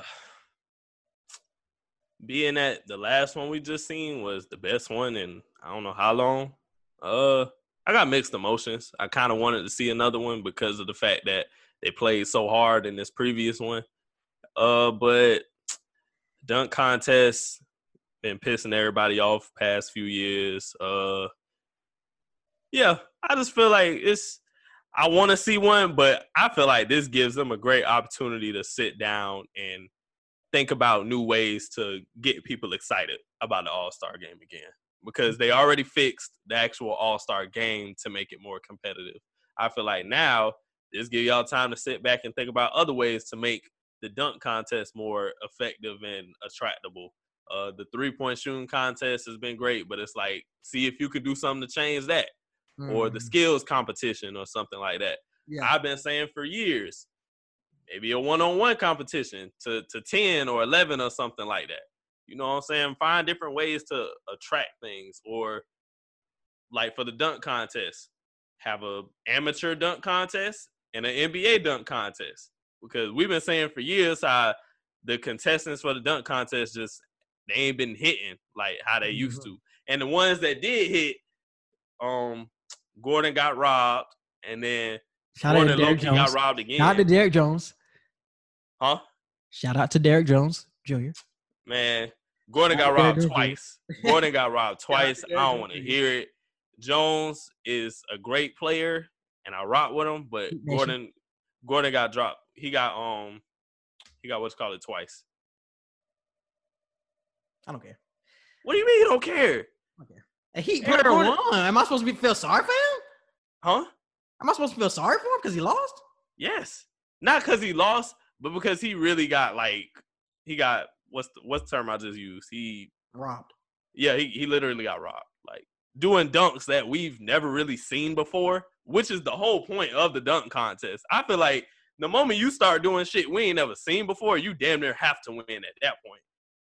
Against Zach LaVine, he did dunks we've never seen before. But Zach LaVine goes between the legs with a dunk that we've seen people attempt several times. We give that the dub over a But I think I think that's the problem though, bro. That's the problem. Y'all take shit for granted.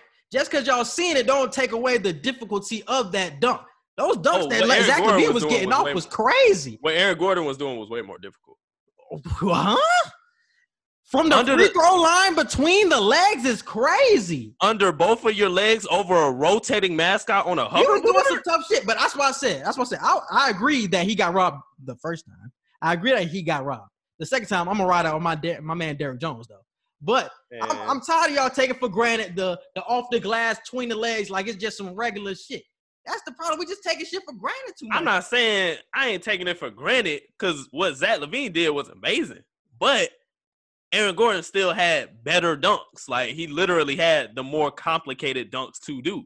And I rock with Derrick Jones, but Aaron Gordon again was doing some crazy shit. Like it's the fact that I can't even fault Aaron Gordon for missing attempts because he's literally trying to do stuff that nobody has done before. Like he's not like other dunk compet- competitors who attempt shit that they could damn near get on the first try, unless they like really just slip with the ball or something. He attempting shit that's like, hey, I'm finna get y'all heads with this one. Like y'all finna get up out y'all seats with this. So the fact that he damn near said, I'm not even finna be in this shit no more. I I applauded him for that. I'm like, bro, thank you, cause you you wasting your time trying to impress everybody when they going with the popular dunks that we've seen over and over again. He made a diss track against D Wade. I don't give a fuck about that nigga no more. I, I, I truly don't. I truly don't give a fuck about that. Because. D Wade is the reason all of this happened. I don't care. I don't D care what the is the reason. reason I don't give a damn what the reason is. You lost. Eat it. Next topic, dog. You're not you're not He's upset. making millions of dollars. Stop crying for a nigga who's making millions of dollars. You're not upset enough for me. You're not upset. Why I gotta be upset? For what? It was a pure robbery. I Twice. don't care. I don't care. Pure robbery. But I do want to uh, harp on the uh, All Star game though. Due to coronavirus, is the reason why uh, All Star game will not be played this year. Uh, they don't want fans or anything to be um, be inside of a stadium or uh, side of arena. They don't want players to be around that. So it's going to be interesting to see how they set up the season if they're not going to have an All Star game. Because if you don't want an arena filled with fans, it's like, damn, are we going to have to do bubble again in a couple of months with the season two months away? So now it's interesting to see moving forward. So still trying to see what they're going to do with that, bro. So we got two more weeks. I think they said they're in meetings right now trying to decide or like actually hammer out dates when the season will start, um, how they're going to play the season. Uh, they're, if it's going to be in the bubbles and shit like that. So they're having meetings as we uh, speak right now. They said they could go into next week. Today's episode is brought to you by Restaurant.com. With Restaurant.com, you can save at thousands of restaurants across the country with just a few clicks. Their dining deals range from $5 to $100, never expire, and cost you a fraction of the price. Dinner has never been easier with Restaurant.com. Used for dine in, takeout, or delivery. Restaurant.com is offering our listeners 50% off their next purchase by going to www.restaurant.com slash podcast. That's www.restaurant.com slash podcast for 50% off your next purchase. Restaurant.com, the best deal every meal. All right, but let's move into social media wants to know. This is what I was talking to you about before the um the podcast, bro. Yeah. I was listening to Sir- Sirius XM, bro, on the comedy channel. And them niggas was talking about some funny shit. I think this was Earthquake who was on when I was listening, bro. So this is the this is the first question though. They said at the altar, if there was a 60-40 chance your girl would say yes, would you take it and ask her? If I know it's a 60 40 chance, Yes. yeah. You 60, 60, it? 60% that she'll say yeah. Yeah. I mean, wait, wait, hold on. If we had the altar, you already said yes. Fucking my fault. Not at the altar, proposing. Oh, proposal? Yeah. You taking 60 40? There's a Yeah. 40% chance she gonna say no. If it's a 90 crazy. 10% chance, if she say no, then what? It really depends on how she feeling that day at that point. That's what I'm saying. Like, point. So you taking that risk? You taking that risk? I'll take 60 That's 40. crazy. Because everybody, it's funny because when I, when I was listening, everybody was like, I'm not taking that chance, bro. And then they started to talk about like the amount of time it would take for a girl to say yes. So they was like, man, because I But think it's like, it's like, bro, no matter how great the relationship is going, it's never going to be an absolute. Yeah, I know she gonna say yes. Like she might say, It she is. might say It no. is though. It is though, bro. It is. She It might is. say, she might say no because she feel like financially y'all not ready. She might say no because y'all living arrangement ain't what it need to be. She might say no for any other reason. It might not got nothing to do with y'all feelings towards each other. She might love you to the moon and back, but it might be something else that she might be like, wait, I don't think it's the right time for. It could be anything. So that's why I say 60 But usually, 40. but usually, bro, usually after proposals, people break up. So when you say no to a proposal, it's just like y'all done at that point. So ain't no, oh, I It ain't didn't say yes because of finances or some shit like that. Most of the time, people are like they breaking up after you said no to a proposal. So you gonna take that risk? I ain't gonna break up with you, but it depends. But I'm saying that's what happened in most uh, most scenarios. yeah, in most scenarios, knowing me, I probably I'm not gonna break up with you, but it's like I don't know. I have a lot of question marks after that because it's like, damn, like I first off, you got to tell me why why you said no. So if you tell me why, and I I kind of understand the reason why you said why. But Then she ain't gonna tell you the reason. I don't feel like she gonna tell you the reason. Oh, you you have to tell me the reason. Not not to. right there at the at the Oh, altar. oh, oh, no, the right there, no. I'm about to say right there. I was like, right there, no, no. Right I, don't, I don't need I don't need everybody in my business knowing why you Because you, said no. because you like- in shock at that point. You're just like, whoa. Because 60 40 chance, you know, you're going into a 60 40 chance. So you know it's a possibility, but you're still going to be shocked if she says no, bro. So I was just like, man, is this is this it? I think it would be it. I don't think I'll try to get back. I feel like it all depends on if you do it publicly or privately. If you're most doing it, public, most are public nowadays, though. I feel like the question should have got real specific. Because if you ask a bunch of dudes if you propose privately in a 60 40, they're gonna be like, publicly, bro. yeah, they- publicly, they're gonna be like, yeah, fuck it, I'll still ask. Like, Nah, but this was publicly because they were talking about embarrassment and shit like that. So this is publicly here. so publicly 60 40. At the end of the day, you never really know. I honestly, I think like you do, bro. You know. girls drop hints, bro, and be like, "All right, nigga, it's about that time, nigga." You know what I'm saying? That you should be proposing right now. if it's to that point, then that's when it's damn near 60 Yeah, girls be doing that a year into a relationship and be like, If- "All right, nigga, dropping hints." it's the difference between dropping hints and damn near pressuring pressuring you to ask the question. Oh, I ain't saying pressing, but it's still hints that be like, "Hey, hey, now you know." okay, if she if she's dropping drop. subtle hints, if she's dropping subtle hints, okay. But if she giving you the attitude of like I know she Oh, yeah, I yeah. know she kind of forcing me to hurry up and ask, Yeah. then that's when it's 60-40 for real. Cause it's like That's not 60 40. No, she's gonna say yes to the marriage, but she like, "Hey, hurry up with it." I feel like that's when she's like, know, "Hurry I feel like that's if she if she's pressing you to say yes or she's pressing you to propose, she's definitely gonna say yes because she's pressing you because she wants to do it. She wants to get this part of her life done with and over with. She wants to transition. So she's gonna say yes. So that's definitely 100%. 60 40 is just like you're in an uncertain point of your relationship. You don't know which way it could go. So it's just like fuck it. I feel like it's the right time right now. You got your percentages on your side, but it's still a chance because you don't know which way she gonna go. And this, and this I wanted to bring up the point too because they were talking about how much time would you let go by if you asked the girl, uh, if if you uh, would you marry me? It's like how much time would you give it? So how much time would But you give it? before before I ask that If you get on one knee, how much time does the girl have to answer your question? I mean, it's a lot to take into that. Cause what if no! she start like what if she start crying or something? Like what if my limit is ten seconds and she start crying and it take her like two or three minutes Bruh, to actually respond? Answer the question. You trying to avoid the question. Answer the Edgar. Answer the question now. Cause you know most of these uh proposals be like damn near you before you even get on your knee, they crying because they happy. So I'm saying if the how much time are you giving to You a girl to say yes? You got you got a minute to answer. You got a minute. a minute? A minute goes by Oh, fast as hell. You know how long- because they talked about this on the, uh, on the pod. They was like, you know how long 15 seconds is, especially in public. One, two, three. Bro, you giving her that much time to think? It's like I'm giving you a minute. By the time I'm getting on one, answer.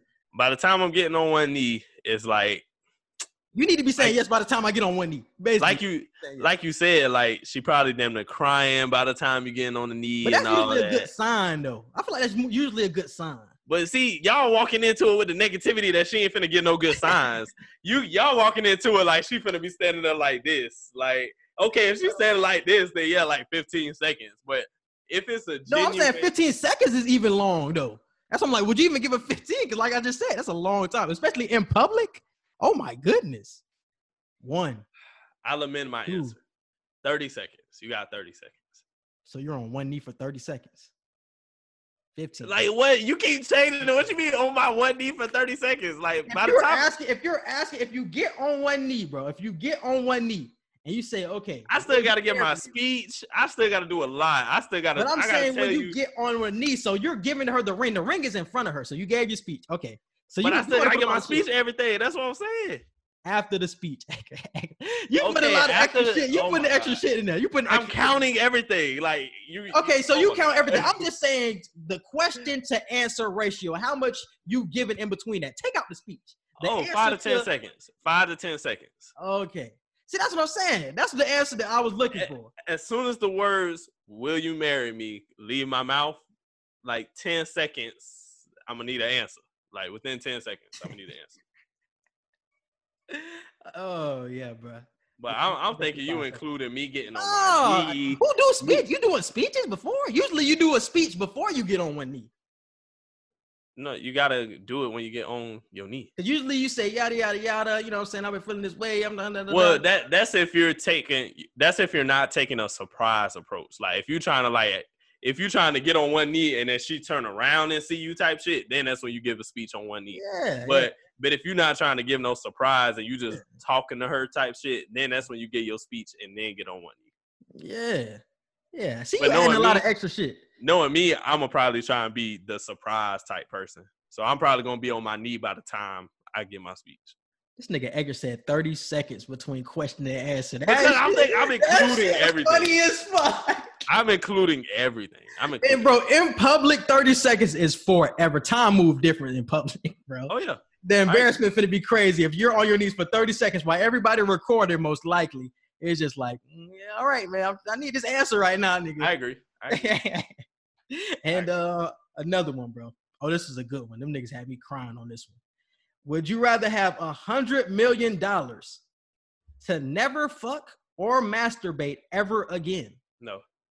no, that, that was that was an easy question. I honestly felt the same exact way, bro. I felt the same exact way. Them niggas uh, kept trying to bring up family and all that shit. You can take care of your family. I don't care. oh, I need sex. I need it. Anybody under the age of 18 listening, I'm sorry, but I, I had to get adultish for a second. I need sex. I need That's real, bro. Niggas, As a it's $100 human, like literally as a human. But he like, did say he, but he did say you can lick. You can lick, but you can't fucking masturbate. Whoa, first of first off, you you can't not masturbate. Like you're gonna implode. I, I believe like you can implode by not getting off. Like, That's what they said on the pod, bro. They said not- I'm you not imploding. lick- you can lick for, and you got a hundred million dollars, and you can lick, but you can't fuck, can't masturbate. So I said, I said, nah, I couldn't do it, bro. I don't want to implode. Next question. Next question. I don't want to implode. Nope.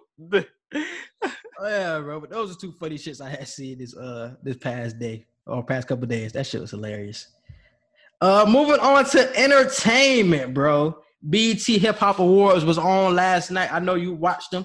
So how did you feel about the performance that happened? uh, it's it's still weird watching virtual shows, so I still kind of had to get into the feel of it. But um, the performances were good for the most part. I love the City Girls to death. Everybody know I love City Girls. Their performance was meh, but they look bad as hell. All the background dancers bad as hell. Um, so I still applaud them for that. And they they do their best. Like they're not really the best live performers, but they songs still hit. Uh, Lil Baby and 42 Dugg, we paid. They snapped with they intro into the show and everything. All the performances were great. I loved all the ciphers. Uh, I, really wanted to pay attention to that because the past few years, Cypher's been up and down with me a lot. It's like a lot of new artists in this day and age don't care to Cypher and they don't really like when they do it, it's like they don't give hundred percent. So I'm like, damn, bro, has Cyphering died in the world of hip hop in the culture of hip no hop? They don't freestyle no more. Yeah, and it's like even if you write your freestyle, like just get into the booth and like spit it, spit it like you didn't write it. Like a lot of people don't even want to do that no more. So I'm like, has Cipher and died? But 2020 BET Hip Hop Awards, y'all snap. Rapsody, YBN Cordae, Teyana Taylor, um, Polo G, uh, who else? It was this one Hispanic dude. He snapped. Um, Brandy. I ain't expect Brandy to snap. Like er- everybody who did a um oh that that one big girl that be having a cat. Uh, can't think of a name right now. Everybody who had a cipher, they snapped. The Jamaican dance hall cipher, they snapped. That was different. I never seen that before. So shout out to all them who did their thing with that. I, I love watching rap battles. So that was that's a part of hip hop culture for me that stands out. Yeah. And I ain't watch it last night. I use, I don't watch any award shows, man. I, I cannot get into them things no more, man. I used to watch the BT Awards like a minute ago when they were actually good, probably early 2010s, but I can't watch them. Never watched the Grammys, the Emmys, Hip Hop Awards. I just can't get into none of that no more. I don't even know what it is. I just can't get into award shows no more, bro. But shout out to shout out to the 85 South Show. Yeah. 85 South Show. That was the reason I should have watched it because I know already know I already watched their podcast and shit like that. So I already know they funny as hell, but I know they did their thing. What you were saying? No, I was just gonna say the same thing. Oh, okay. And uh, I like the fact that they produced it themselves. Like they pro- they produced majority of the show and um the way they hosted and everything. They produced that most of themselves. So shout out to them. Hey, Them and boys, them Carlos- boys about to go to the top, bro. With no Mhm. wild and out now, they they they did a good job of setting themselves up outside of Wild and Out. A lot Right. of people just build their brand off that, build it off Instagram, but they did a good job of getting the individual uh accomplishments with the 85 South show, bro. So I want to applaud them for that because they already I, I really do applaud them. I applaud them. Yeah. that. And they had an interview with the Breakfast Club um like a couple days ago, and I didn't even know this was a rumor, but it was rumored that Nick Cannon was low key grooming them, mostly DC Young Fly. He was grooming him and Carlos and Chico to try and be the next host for future generations of Wild and Out. I didn't know that. I know But once the situation happened with Viacom firing Nick and all that, on Charlemagne and Envy and Angela, they asked them, "Are y'all gonna try and be the next host? Are y'all gonna pick up that mantle?" And DC said, uh, they all said no, but DC pointed out, he was like, "Look, Nick the OG, Nick hired me. Viacom ain't hired me. Like them, them corporate people, they ain't hired me. Nick hired me himself, and that mm-hmm. entire." He was like, from the people at the front door to the people who do the lights to everybody in there, it felt like family. Like we didn't feel like we was going to work. So for me to accept the mantle from corporate and not getting it passed down from Nick, I wouldn't want to do that. Like I just I feel like that would be a backstab to just walk in and act like ain't nothing happened and just be the new host. So I applaud them for that. DC always been a real one. Chico and Carlos always been real, and I totally agree with you.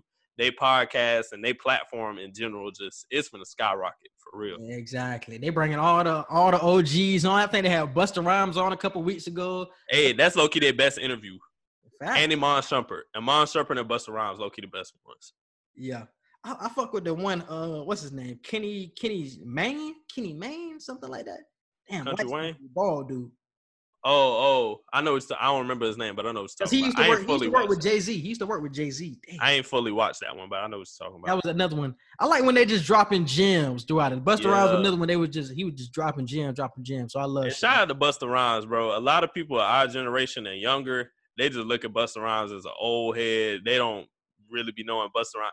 The only song that people of our generation or younger really mess with Busta Rhymes with is the Chris Brown song "Look at Me Now" when he Mm. did that legendary no breath verse. Yeah. So you forget about the fact that Busta Rhymes came out early '90s and was just he been around for so long. Like he was the real he was really one of the main people who pioneered like doing a whole bunch of features and everything and all of that type of stuff. And the the way he made videos so animated. Nobody was doing animated videos like him and Missy Elliott. So the Mhm. fact that he just such a legend, bro. If you don't really rock with Busta Rhymes, I feel like all of y'all should watch that podcast because he breaks it down and goes through his whole career. He talked about when him and Jay Z went to the same school and they rap battled each other and everything. So it- it's Mhm. like, damn, bro, he been in the game too long. So he's somebody who deserves his flowers. Now I'm glad 85 South Show gave him his flowers. And anybody that don't know, y'all need to watch that. Definitely, bro. Definitely. And next topic, bro, is the certified lover boy with uh with Drake, bro. He dropped his little trailer this week. Uh, it looks like it's gonna be a. Is it gonna be a mix of everything he's done? I don't know. I, I was kind of confused by the commercial or the trailer. I feel like he's. I said this on Facebook. I think I said this on Twitter too. Low key, I'm believing the hype of this album. I feel like this might be a top three project from Drake. I didn't say that about Scorpion, and I like Scorpion, but I didn't say that about Scorpion. I ain't say that about More Life. I ain't say that about the Dark Lane demos. I ain't say nothing like that. But Certified Lover Boy, the work that he done put into, it's the fact that he was supposed to drop it this year, and he felt like 2020 did not deserve this album. The fact that he said, no, we finna push this shit all the way to January, and I'm finna drop it the beginning of the year, I feel like he really got some shit on him, for real. I don't think nothing can top his old shit. Nothing can top uh take care and uh what's name? Shit, so actually something can top take care, but nothing was the same. Can't be topped in my opinion. Views got way too many hits. So those are two albums I don't think can be top personally. But uh take care can be top. And I'm trying to figure out if it's trying to be a, if it mixes everything together. So it's gonna be rapping Drake, or is it just gonna be R&B Drake is gonna mix everything together? But I feel like he's been giving us a lot of rapping Drake for the past couple years now. So I feel like he's the fact that he in the little advertisement he gave, he gave nothing was the same remade pictures and take care remade pictures. I feel like he's really going back in his old bag and really gonna give us that R and B Drake again. I feel like we we might get one or two rap songs on there, but I feel like he's gonna give us a lot of take care vibes with some nothing was the same emotional type vibes. Yeah. I feel like that's what it's gonna be. Yeah. As long as he leave Pop Smoke Drake at home, man. I can't bang out with the Pop Smoke Drake, man. I really can't. The British Drake, he got to leave that all at the crib when he come with this album, bro. Got to, got to, got to. Because He be having bars when he like that, but it, it just don't hit. it don't sound right, bro. It just don't sound right with Drake. Or he'll have somebody featured in the song, and it's just like the feature fucked up the vibe. Yeah, it it'll mess up the whole song. Like that Playboy, everybody thought that Playboi Carti feature was gonna go crazy, and it didn't.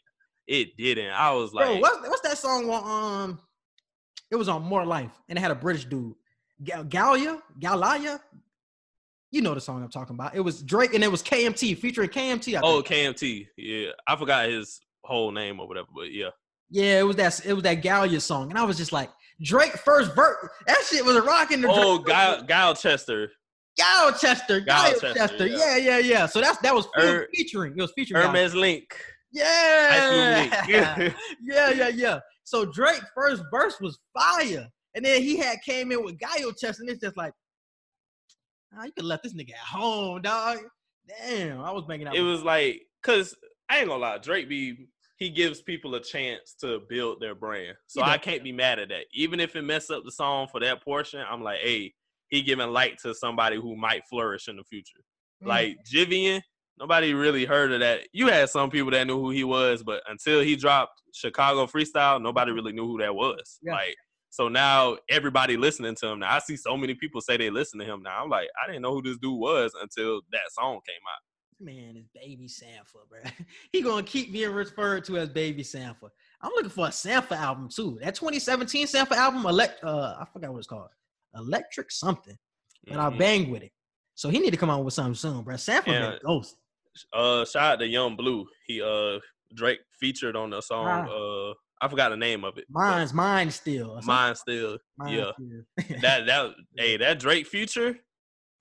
do wonders for your career. He snapped. for that song. That Drake feature snapped. Like Mhm. that man says so much real shit. I'm like, is he? I Does he know me? Twitter. Does He know my life? Like, I was like, he was like, I know them type of hugs. That's the same shit I used to do with women that I know I used to fuck. I was like, he knows me. he knows me. I'm like, this man is my spirit animal. Boy. Crazy, bro. All right, bro. That's all I have for entertainment, bro. Uh, pass the ox, bro. What is your song of the week? Song of the week for Pastor Ox. Good question. I've been on my old Kanye flow lately, so I say "Heard 'Em Say" by Kanye with um Heard him say yeah nothing. Oh, that's Fauntleroy. Adam? Adam Levine. Adam Levine. Damn, I said Fauntleroy. Yeah, yeah, Adam Levine. Uh, mine is "Slow Down" featuring or "Slow Down" by Reason featuring Alameda. But I do want to let y'all know this, and let me know um in the comments or on Twitter if y'all be interesting interested in us discussing favorite albums of an artist or something like that. I've been thinking about doing that recently for the past the art uh, arc segment, bro. So let me know on Twitter or on uh on Twitter. Definitely let me know about that. Cause I was thinking about Wale projects earlier earlier today and uh, yesterday, and I was like, damn, what's his best album? You're in my head. Wale don't get enough appreciation, bro? Yeah. So we definitely need to talk about Wale soon, bro. So I want to talk about Wale favorite album. So I'll post a poll on like his top four albums or whatever. Y'all can pick, and then we can discuss on the pod. The album about nothing. Yes, sir. Yeah. Wale is Wale with the pen is crazy, bro. He might not be on your like top five lyricists list or something like that, but Wale is pressure, bro. He's Mhm. pressure. Oh yeah. He, he he gave us a lot of great poetry. The beginning of Dice Pineapples is the best part of the song. It is. it is. Uh, I, I get mad when people skip that part of the song. oh nah. You Uh, can't but, listen to the song without hearing that. uh, I can when uh damn who was on that song? Cause Fabolous, Fabolous had that song on his. He had remixed it or whatever and put his verse on there.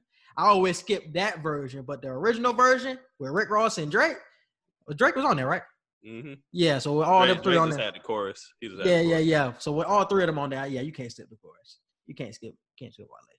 But yeah, definitely let me know if you rock with that, bro. Because I feel like album about nothing and uh gifted are probably his two best albums. But I know that's what he said. Ambition could be up there too. Ambition. Ambition, that's the uh, illest bitch alive is on there. It's a lot of, it's a lot of good ones on there. It's a lot of my Miami Nights. Uh, yeah, the song Ambition. Lotus Flower Bomb on that. Lotus Flower. Yeah, am, yeah, Ambition up there. Ambition up there. That was was that his debut? Was that that might have been? Oh no, it was another one. It had um diary. I think was some shit diary. Okay. Yeah, yeah, that might have been it. I think that was his most hype album. Attention deficit was his first one. Right, right, right. 2009. That was Mama Told Me was on there. That that was his debut album, but his most hyped album was Ambition. Yeah. Yeah, yeah, yeah, Yeah. yeah. Oh yeah, cause they had Lotus Flower Bomb, Sab- Sabotage, White Linen, Illest Bitch, That Way, Don't Hold Your Applause. Yes. That shit hits. But yeah, I would give it the, the Gifted and Album About Nothing, probably my favorite two. But the one he just dropped was solid too, though. But I don't think it's like top tier like the other. hmm Yeah, yeah, yeah, yeah, yeah. Uh, do you have anything else, bro, before we wrap it up? Nah, that's it. All right, bro. Hit him with the social media. You can follow us on Twitter at QE Podcast One. You can follow us on Instagram at Q underscore and underscore E underscore podcast. You can follow and like our Facebook page, Q and E Podcast. Don't forget to subscribe to our YouTube channel. Click the notification bell and hit all so you can see anytime that we drop new episodes. Our email, Q A N D E podcast at gmail.com for any business inquiries, questions, concerns, fan mail. We'll get back to you on there as soon as possible. Quincy's Twitter is Q underscore Hicks three. Mine is Edgar Martin ninety seven. You can also reach Quincy on Instagram at Q Hicks Production, and you can reach me at Edgar Martin Official. Shout out to Blue Collar Media Group and MTMV Sports, and thank you all again for who participated in our anniversary contest. Like I said before, we'll have a lot more to come. Holiday season is coming, so keep a lookout for anything we announce around then. And going into the new year 2021, I feel like everybody is trying to have a better next year than what this year has been for us. There's been a lot going on. So part of us rebranding ourselves is going to be getting you all a lot more involved. So just keep a lookout for any contests coming up in the future. Yes, and subscribe to the podcast platforms as well. We're on Apple Podcasts, Google Podcasts, Spotify, iHeartRadio. So definitely subscribe. Subscribe to the YouTube, like Edgar just said, and subscribe to my YouTube. Uh, type in Quincy Hicks into the search bar, bro. We're up to 67 subscribers on that channel. Just posted a video yesterday. So Yes, keep on subscribing, bro. Appreciate that. We definitely appreciate that.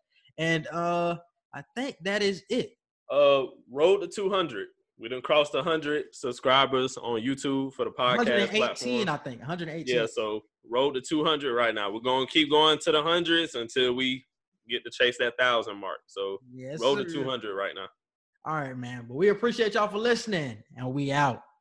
Peace.